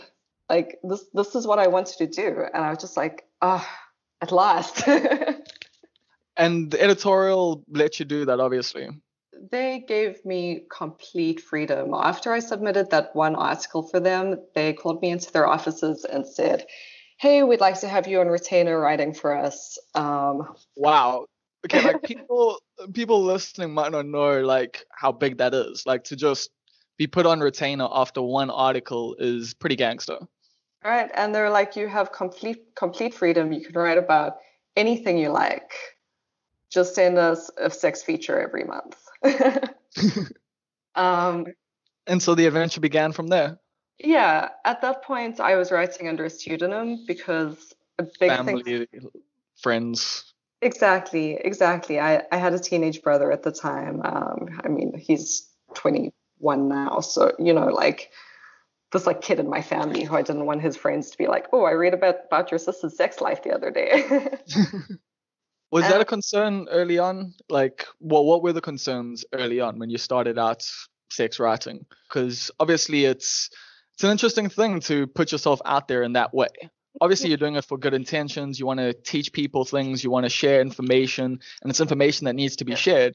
But on a personal level, there's a lot that must be going on inside. I, th- I think, you know, like my brief from FHM was just make people laugh and make them horny. Make them hard and make, make them laugh. and, you know, I didn't want to go out there pretending that I was like some sort of like sexologist or sex expert. Like, essentially, I wanted to go and say, you know, these are my experiences as a 20 something year old who's fucking a lot. these these are things that I've found. Um, obviously, if there was like research to back it up, great. But you know, my thing my thing was never to be pretending that I'm some sort of expert that I'm not. It was like this is a learning experience for everyone. So here is something I've gone through, and this is what I've learned from it, and what you could possibly learn from it. And that basically put me in a position where I didn't want anyone to read a story and go, "Oh fuck, I think that's me." you know, I didn't. I, I didn't want everyone who I've had sex with to be looking for like me. I don't know, talking about how great it was in the next i- issue of FHM. Or how bad it was. Exactly. Which Yeah, is no, more often the case. I mean, I can understand that. Like just through throughout my own history, like there's been some times where it just hasn't been a good time, but that's that's why like what you do I feel has been so valuable like especially for me and it's also one of the things that like I really admire and appreciate is how personal and open you can be with your writing. I like I'm, this is awkward for me to bring up, but your piece on your piece on anal sex was like something that like resonated with me. Like just the the like personal side of it more than, you know, the actual like anal sex side of it was like it was emotive and it was something that was like shit, like damn. Blushing so hard right now. I'm sorry, like the, as I said, like it's like awkward for me to bring up, but it was just like one of those things that like after I read that, like I genuinely like admired you a lot more because it was such a personal thing and it was such a a brave thing from my perspective to bring up to like a general public. So how do you do that? Like how do you go like I'm gonna share the story with everyone, especially once you started doing it under your own name? you know, I think I think what it was is that like it, it's a learning curve for everyone, like I said. And like the more I learned about myself, the more I kind of realized that I am a bit of a freak. I am I am very kinky. I am you you know, I don't want to say I think about sex all the time because sometimes I think about snacks. But Uh, so Korn's uh, Adidas song there can be either or. right. but I just, guess what it was for me is that I realized that, you know, I'm not trying to titillate people. Like, I'm not, I'm not trying to be like this, like, I don't know, sex siren or some sort of like, I just want to speak openly and frankly about shit in a way that, like, some pervy dude isn't gonna message me and be like, oh, I'm wanking over your content right now. But at the same time, somebody can go, oh, fuck, that resonates with me and that's real for me. because, like, especially, you know, with things like anal sex or kink or BDSM, like, people, people do still like feel like there's a lot of stigma around it and they do still think it's like this like really like risque um you know i think a big thing for me like especially in terms of kink and bdsm was like people people's ideas of it were informed by like basically Rammstein music videos and and CSI death scenes like you know CSI crime scenes Yeah. like like it's always just like this like really like i don't know intense um damaging negative, yeah. Uh, risky yeah whatever and i just wanted to go hey i'm a normal normal ass person in so many ways. And this is like an element of my life that feels as normal to me as anything else. But it's just societal judgments, obviously, because people feel. I think kinks are like people responding to it negatively are usually somewhat turned on by it.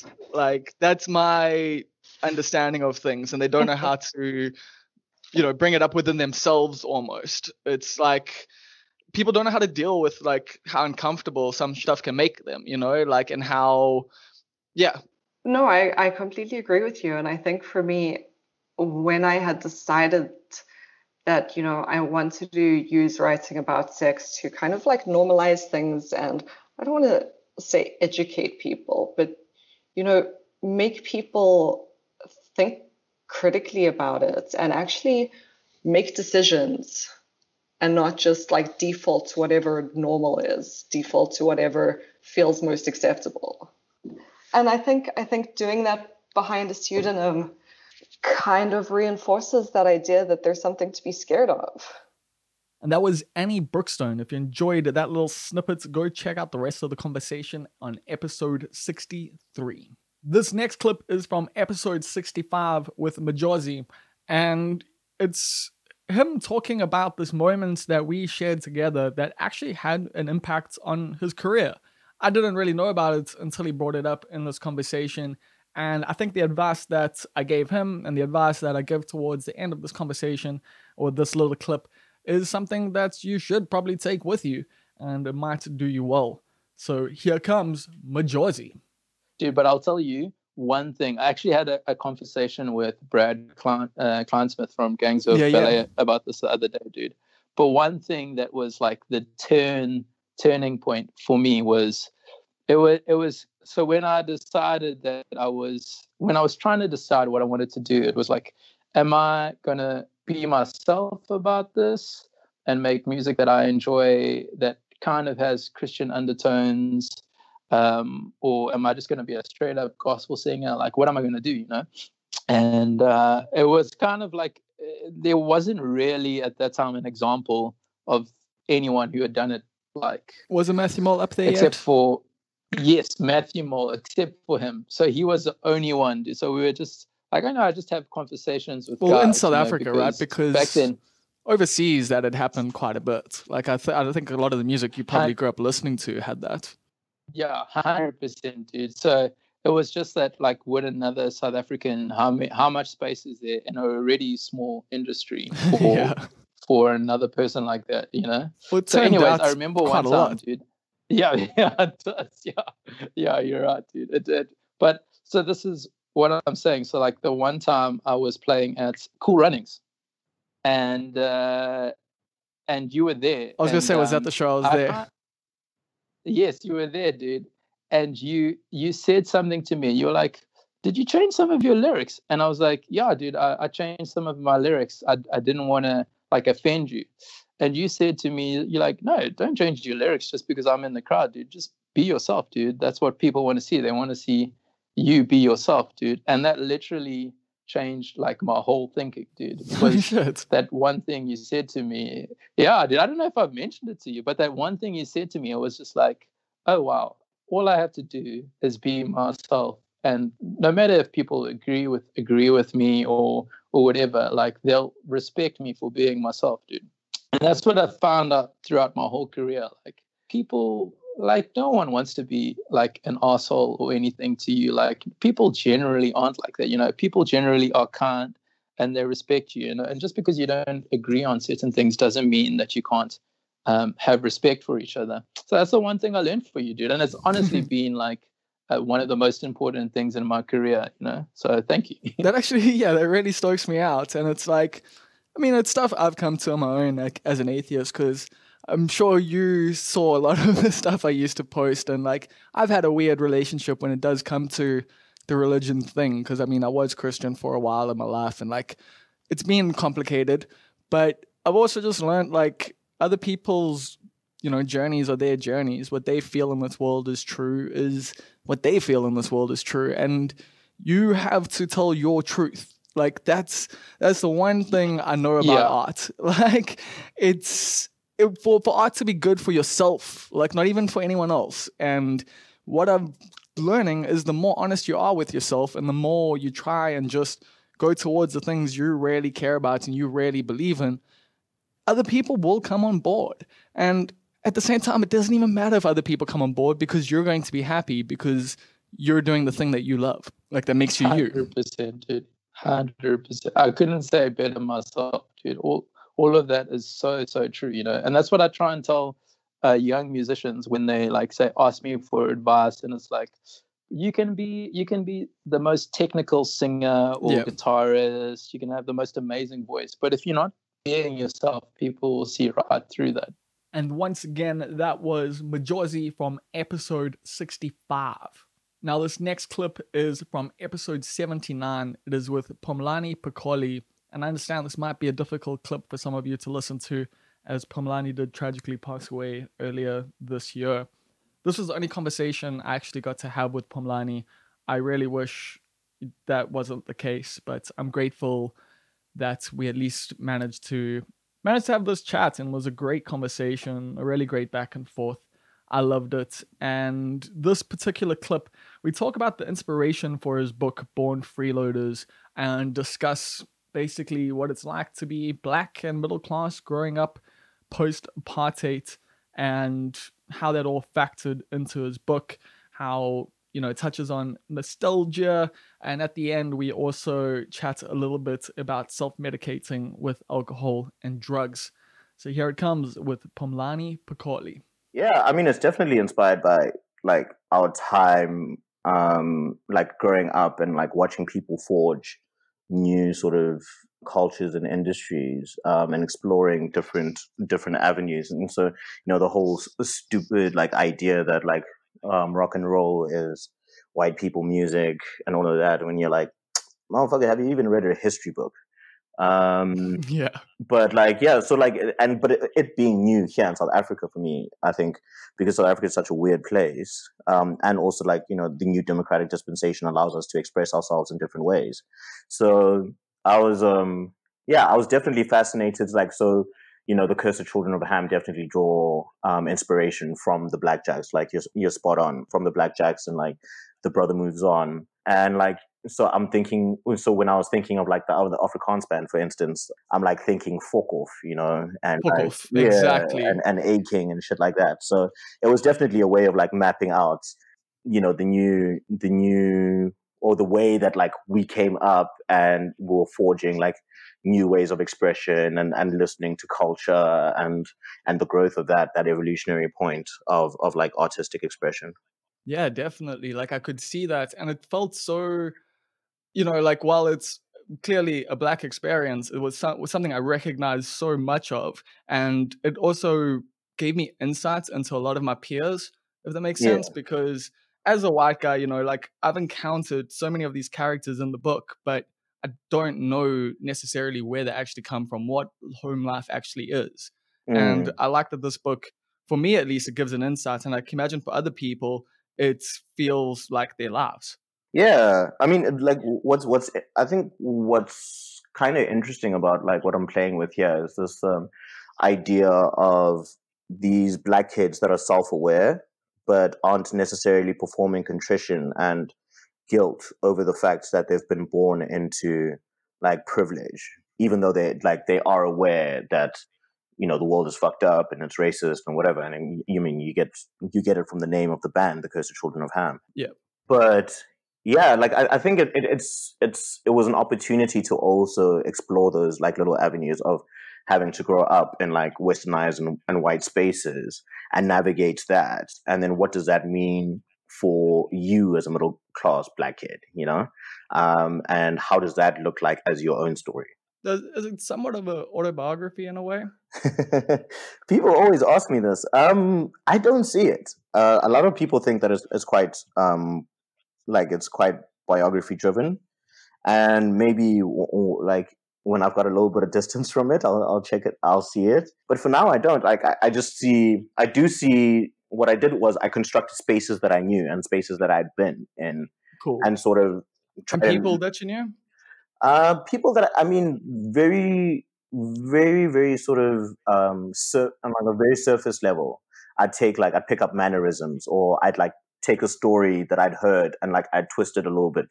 But yeah, like the there are like I mean there are like evident for me archetypal characters that that sort of exist uh, in the story. But yeah, like uh, those those archetypal characters become for me universal more than they do become Yeah. personal. You know. Okay, I get that. It's just I'm currently working on a movie based on you know my experiences in the scene and stuff, and it's not necessarily autobiographical, but Mm. yeah, like it's. I was actually reading your book and like feeling heavily inspired. Like tonight, I'm definitely going to be working on my script a bit more because, yeah, man, you capture like to me like yeah like something that we like it's almost kind of nostalgia. You know, we have Hmm. that 20 year cycle of nostalgia, but that thing that hasn't necessarily been touched on yet in well that I haven't necessarily read. I shouldn't say hasn't been touched on yet. Um, because I know there are actually writers. You actually mentioned a few of them who I need to check out uh, in your interview with uh, Pan Macmillan. But Yeah. like, yeah, for me it was just like it's something that I've been trying to do at the moment for myself is create something from that time period. You know that Mm. s- like selects that shows people that Ah, I don't know, just that freedom that we kind of had.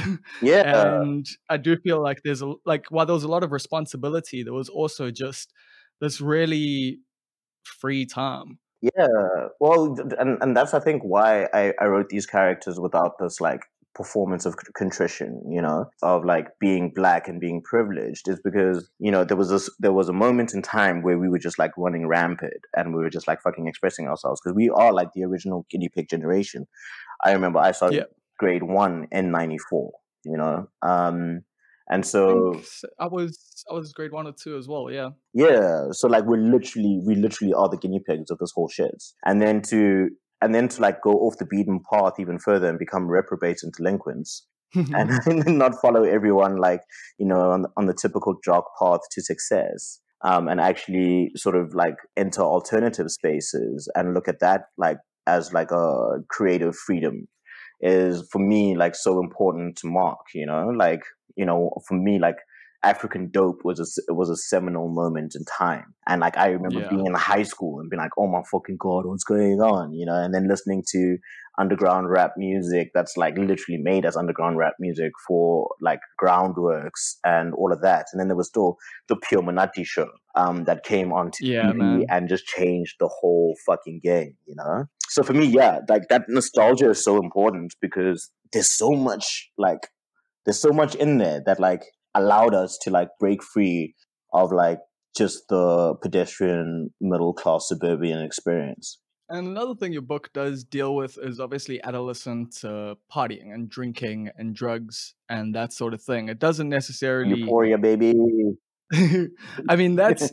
I think that's just creative scenes, man. I think that's just music scenes. It's like unless you're like part of the straight edge vibe, I think it is something that everyone gets caught up in for some period in time. We were kind of discussing it beforehand. You know, in your mid twenties, Mm. everyone well not everyone but everyone i know at least like and myself included lost themselves a little bit in the drink a little bit in the drugs some people a Mm. bit more than others you know Mm. so what was your what was your attitude coming into tackling those kind of topics in this book Yeah, man, self medication.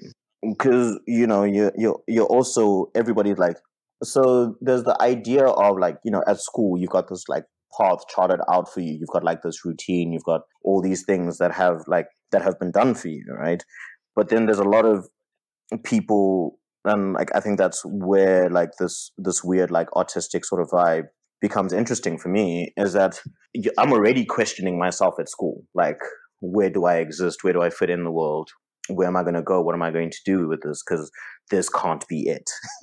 and so and so like you know like i started smoking weed uh, when i was like properly when i was like 15 and like same. and when i was like averaging six joints a day you know and like just like reading literature way beyond my years but like holding on to the little bits that i could. Sounds like we had a similar upbringing.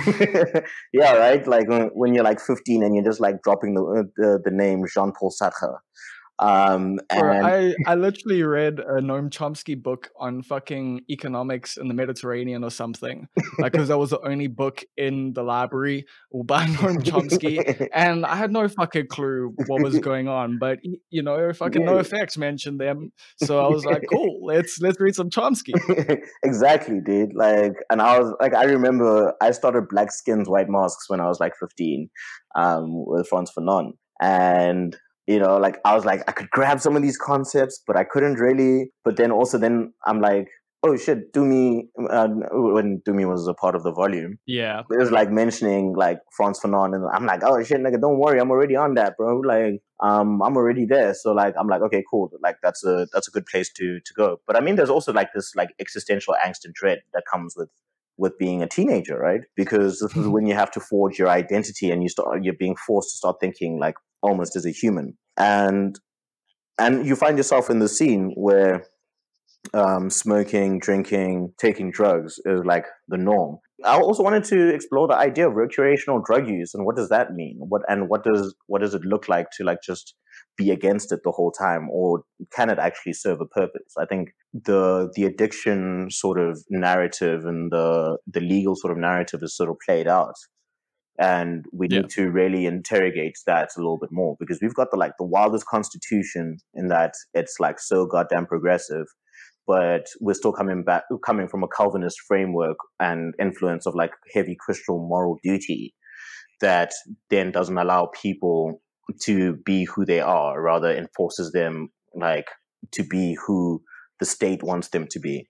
So it's like I think we're coming from like a very, very interesting like background in history. And yeah, man, drugs saved the kids. If you want to hear more from that conversation, check out episode 79 with Phumlani Pikoli. Now, this next clip is with the one and only Moonchild Sanelly. It's from episode 81. And while I was originally going to post her talking about how she came to work with Beyonce, this clip actually, I think, explains a lot of her rebellious nature and it explains, yeah, like how her mom instilled this radical ideology into her of never being a follower, always being a leader. And I think that has worked out pretty well for Moonchild Sanelly. That is like one of your powers, essentially, the ability to laugh at yourself. So it means because you have faced a lot of criticism like Yeah. over the years, but you always manage to like just throw it back in people's faces. So I assume that Uh-huh. comes from being young. Absolutely. I come from having to like um if I'm un- misunderstood, I can defend myself. At least I have a channel. So I'm going to win at dance competitions. I'm going to win at whatever. That at least what I was allowed cuz I never went to shebeens. I never was sent to buy cigarettes. My mom literally like sheltered me and she still also didn't teach me how to wash dishes or cook because she wasn't grooming me for a man later in life, but she groomed me for myself and being able to and to be able to be independent as a girl, child. And um I feel like so by the time anyone tells me anything in the world about what they think of me, the one person who bred me to be this and the one person I would have done anything in the world for besides not be happy is my mother. And she's the one who gave me a blessing. So everyone else will fall in line because they literally have to adjust to me because I'm not gonna adjust to them. If one th- another thing that always sticks out is when um I remember when I was younger, my mom would shout at me for walking behind a group of friends, even if you're going to buy sweets, like innocent things, she'd say, You never follow. You always are in the line learning what the leader's doing for them to follow you, or you're in, in the you're in the front and they're following you, but you never follow. So I get more scolding for that more than anything I would have done that's wrong. But for following, she would just like, no, you do not follow. So I then grew up as a re- rebel, I think, in general, but one that was not I wasn't rebelling against things I wasn't allowed to do. I was rebelling against what everyone thought was cool to do, and I would just do my own. But my mom instilled that thing of never following. You don't have to follow. You mustn't follow. Not you don't have to. You must never follow. So without me knowing, I think it's just like one of those things as a kid that you that just get instilled in you. So then I stayed a virgin in school. Everyone was having sex, didn't have the FOMO. Everyone was clubbing. I was at home and either dance competitions, traveling the country, or at so the space you created for me didn't create didn't help me didn't make me have FOMO for the things that all the other kids would do. So I just like I yeah, I just go home, watch porn if I'm done with rehearsal, put my fairy tale book, and when the girls that engage in sex are asked what is a cock, and they don't know, and I tell them they think I'm lying because I'm not having sex. I'm just like, y'all are dumb, but it's fine because I can't now explain I'm watching porn. You know, might be in more trouble. So But yeah, so so obviously, well, what was the situation there? So were you wanting to have sex, but were worried because everyone else was doing it that was a thing that you Mhm. wouldn't want to do, or yeah, how like what was your thinking at that Ah. time? It was, I don't know if it was a thinking because of something that was instilled by my mom to me. I think I just Okay. naturally didn't find things that, I, it wasn't peer pressure because peer pressure would make, make me force or whatever. It wasn't, do you know, like when you just do things your way because of how you've been brought Yeah. up? So it wasn't necessarily a thought process. I just wasn't interested. I thought boys were dumb and I'd get their numbers and stalk them with different accents on the phone. That was my fun. So like, do you know what I mean? So it's it's Oh. it's not like I I said I'm not gonna do this because they're all doing it. I just wasn't interested because it was just like, oh wow, you guys think this is the coolest because you're all doing it. Um, smoking, I wasn't interested because not everyone was really doing it. I just wasn't interested. So it's like I rebelled with a cause. I didn't rebel without a cause. I didn't just because now they're not drinking, I'm drinking. It wasn't like that, but it was like a rebellious personality, but that had a cause because it wouldn't rebel towards fucked up shit that creates a FOMO that is unnecessary. And maybe because Yeah, there was never enough time for me to be in the streets to be like the other children. That's what my mom took me away from. So therefore, that already protected me because I already had a channel. I didn't have to go to a shebeen or have to date to to have to spend my time. My time was already occupied, so I didn't. I didn't. You know, I wasn't bored to try out shit that I I would have if I had time. Nor did I have FOMO because I could have dated at the dance class. So it was like my time was occupied with things that were so much more fun and interesting and were building my personality to become the person I am now. And that was episode 81 with Moonchild Sanelly. Go check that out if you want to hear more. Up next, we have Hallie Haller from episode 90. And I'm going to keep this short because it is a short clip that basically explains how she put her short film Belovely on the shelf for four years after shooting it and how lockdown allowed her to look at it with fresh eyes. Here comes Hallie Haller. So a, bit, a little bit about background on this film is that I actually shot it like it's nearly four years ago now, and um, I only released it last Oh, last year. And that's because we shot it. I tried to edit it. I had a corporate job that I was really struggling to love. Is the most euphemistic way to put that. Um, I just like got sad about my inability to make it what I wanted it to be. And then because we were in lockdown, I opened up this film again that I really thought was terrible and gone like laid to waste. And Oh, wow. because I'd forgotten exactly how perfect I wanted it to be, um, because I was less of a perfectionist about it because of the time, you know, that had passed, I was able to put it together. And that's, I think that's such an important thing, like to be able to take space from something and that being part of the process and not punishing yourself too much for it. Yeah. yeah. So that's, uh it's, it's, it wasn't something that I just like did overnight with a couple of friends and then it was an instant success, you know? If you want to hear more of that conversation, check out episode 90 of the podcast with Hallie Haller. And that brings us to episode 94 with Loyiso Gola. Now, this one also had many, many quotables throughout the conversation, but I decided to focus on something I wanted to chat to Loyiso about for quite a while. Ever since he posted about Twitter isn't real, I wanted to dig into that and figure out what he meant by that. So, this next clip is about the very real effects of social media on his life, but how they might not necessarily affect everyone else. Here it comes with Loyiso Gola. You're mentioning getting sucked into social media just now, but you're also someone who has very much advocated that Twitter isn't real. So, where, where do you stand on that these days? Um, I mean, when I said it isn't real, I was just saying, I was talking particularly in the South African context. As number, Sure. a majority of the people do not have Twitter. The majority of South Africans don't use Twitter. Majority of South Africans struggling to access internet. So I think it's, it's tantamount to just abject, abject poverty. To not like be able to access information in your 2021.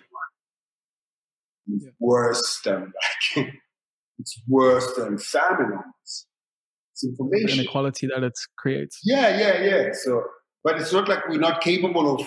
It's just we we elected the wrong people. So they don't. It's not. It's not like it's a crazy thing in South Africa 2021, and someone and people can say and confidently say that I can't access that job and, and opportunity because I don't have the internet and all applications are online. So that one excludes. That's a crazy thing. Yeah. That's crazy considering you had a, it shouldn't be like a thing that stands in people's way of just surviving. You know, once it's that, I'm with you 100. percent it's it's the it's the it's the most it's the most painful thing to watch. It's, it's painful to watch cell phone companies overcharge for for this data. It's oh, it's over. It's painful to watch government just be lackadaisy about a situation that affects the majority. Because once you have the internet, your brain is in that world, and it, it allows you to create businesses and it allows you to, you know what I mean?